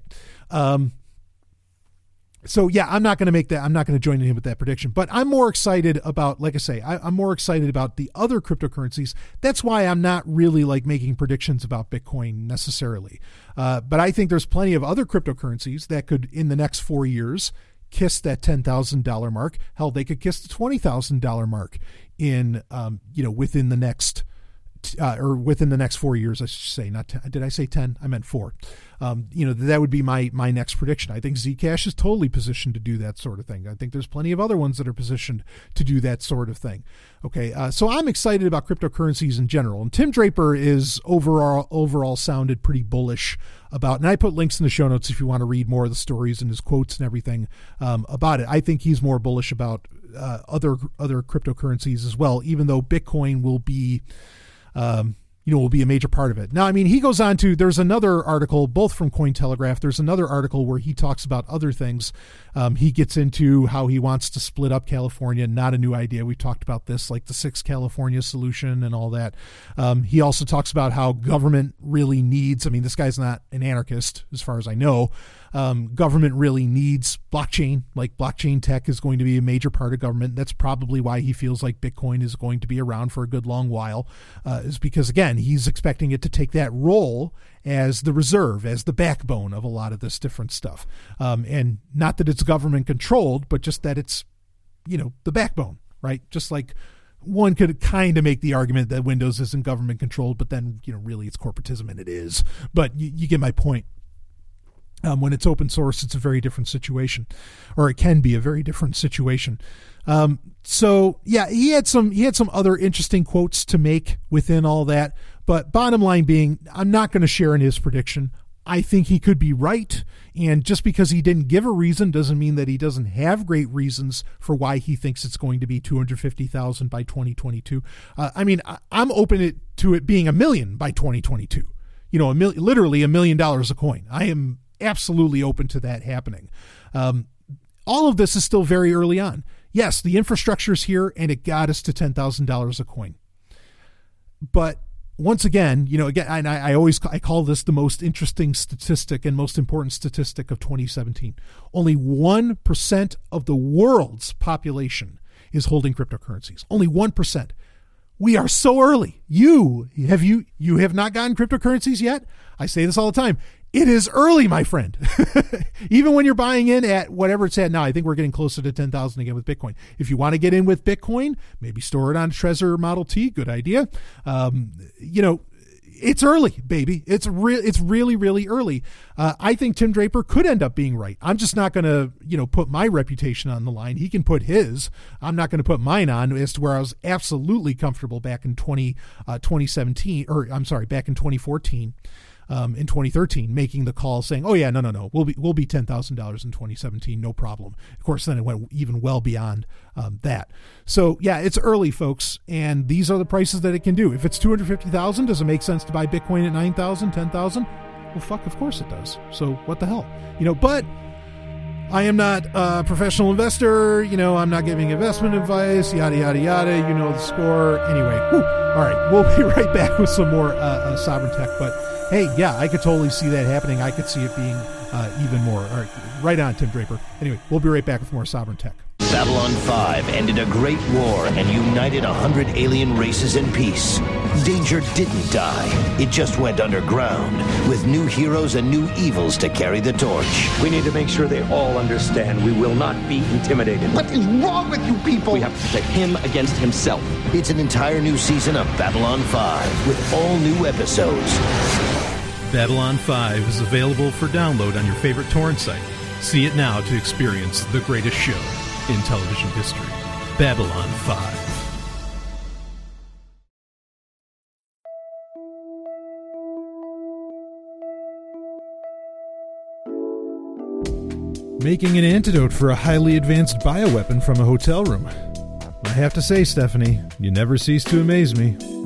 What good is technology if it doesn't empower the individual? Right, Brian? Someone has been listening to me for too long.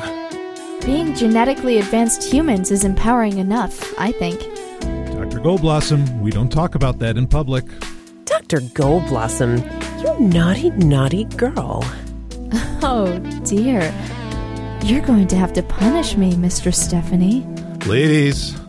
And Master Sovryn is going to have to punish me too, I think. You get over here, you little. Yes, Mr. Stephanie. Mm. Mm. Oh, Dr. Goldblossom.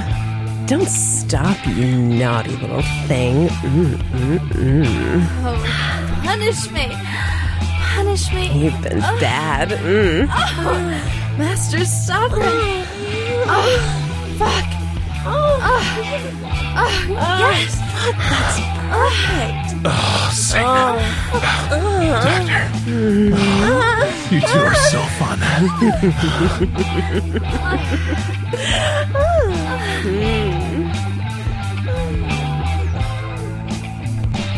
the climax. Woo! It is time for the climax.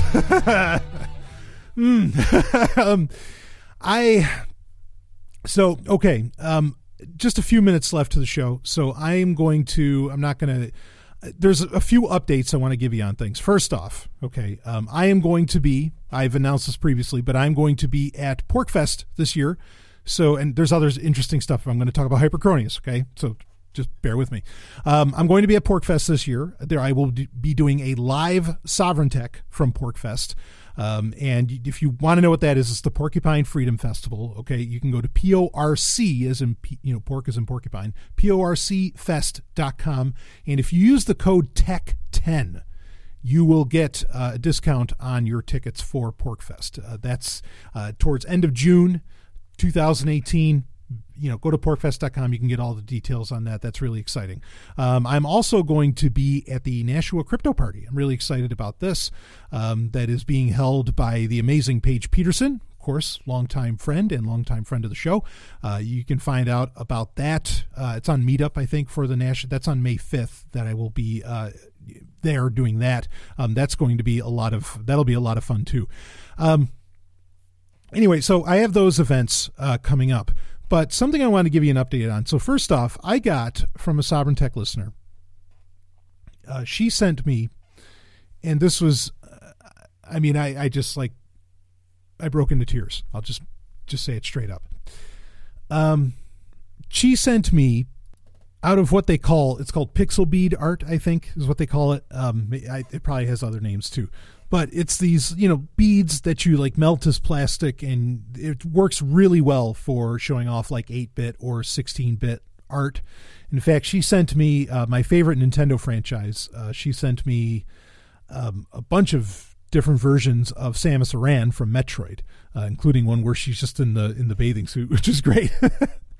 But then the most special thing was that she made pixel bead art. I mean, and again, this is physical. These are melted beads, and she, you know she sent them to me and everything.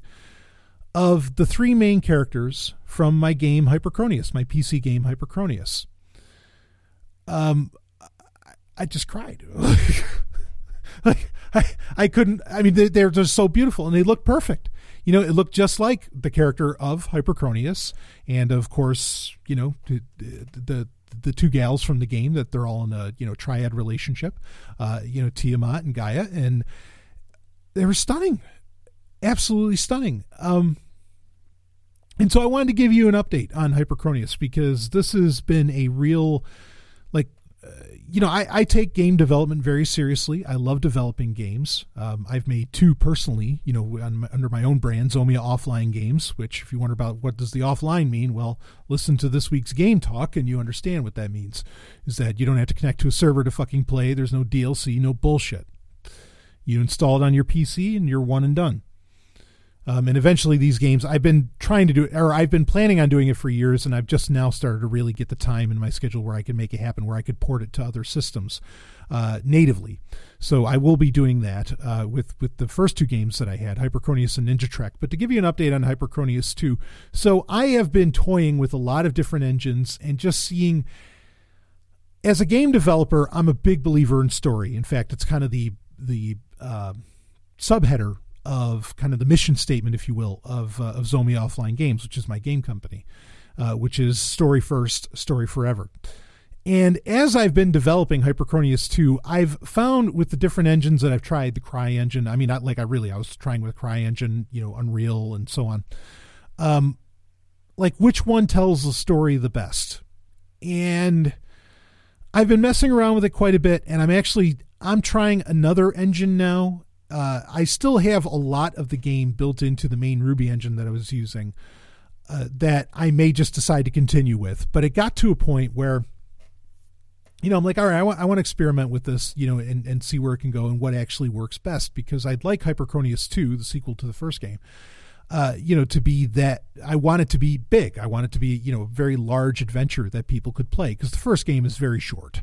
Um, and that was on purpose. Like short games were a very popular thing at the time, and so. But I, I wanted I wanted to have some real scope and scale because it's going to be covering a lot of uh, a lot of time.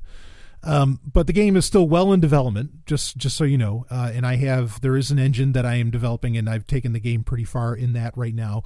And I will be um, well. It's going to be. I want it, I want that part to be a bit of a surprise, so I'm not going to tell you about that when the game does come out, and I'm not going to give it a timeline. Originally, it was supposed to come out end of 2016. I mean, and, and that just that couldn't happen for varying reasons. There's a lot of uh, you know stuff going on in mine and uh, Stephanie's life. Not not like bad stuff between her and I at all, um, but just you know things, life happening that um, that I won't go into detail on. you know that that that put it behind. So if you're wondering where's Hyperchronius 2, it's being worked on. It's coming. It will get released because there's an you know I already have a story written and it's an incredible story to tell uh, amongst a million other projects that I have. Like I just released Audio of the Ancients. I, have just gotten to the point and like the Dark Android 2018 version of the book's coming out and I've already you know added in like three chapters into that. It's going to be that's going to be a really expansive thing. So just to give you a little update of what's going on with me, yeah, all the projects are still happening, still getting worked on, still coming, including the video games because those are I those are my passion projects. I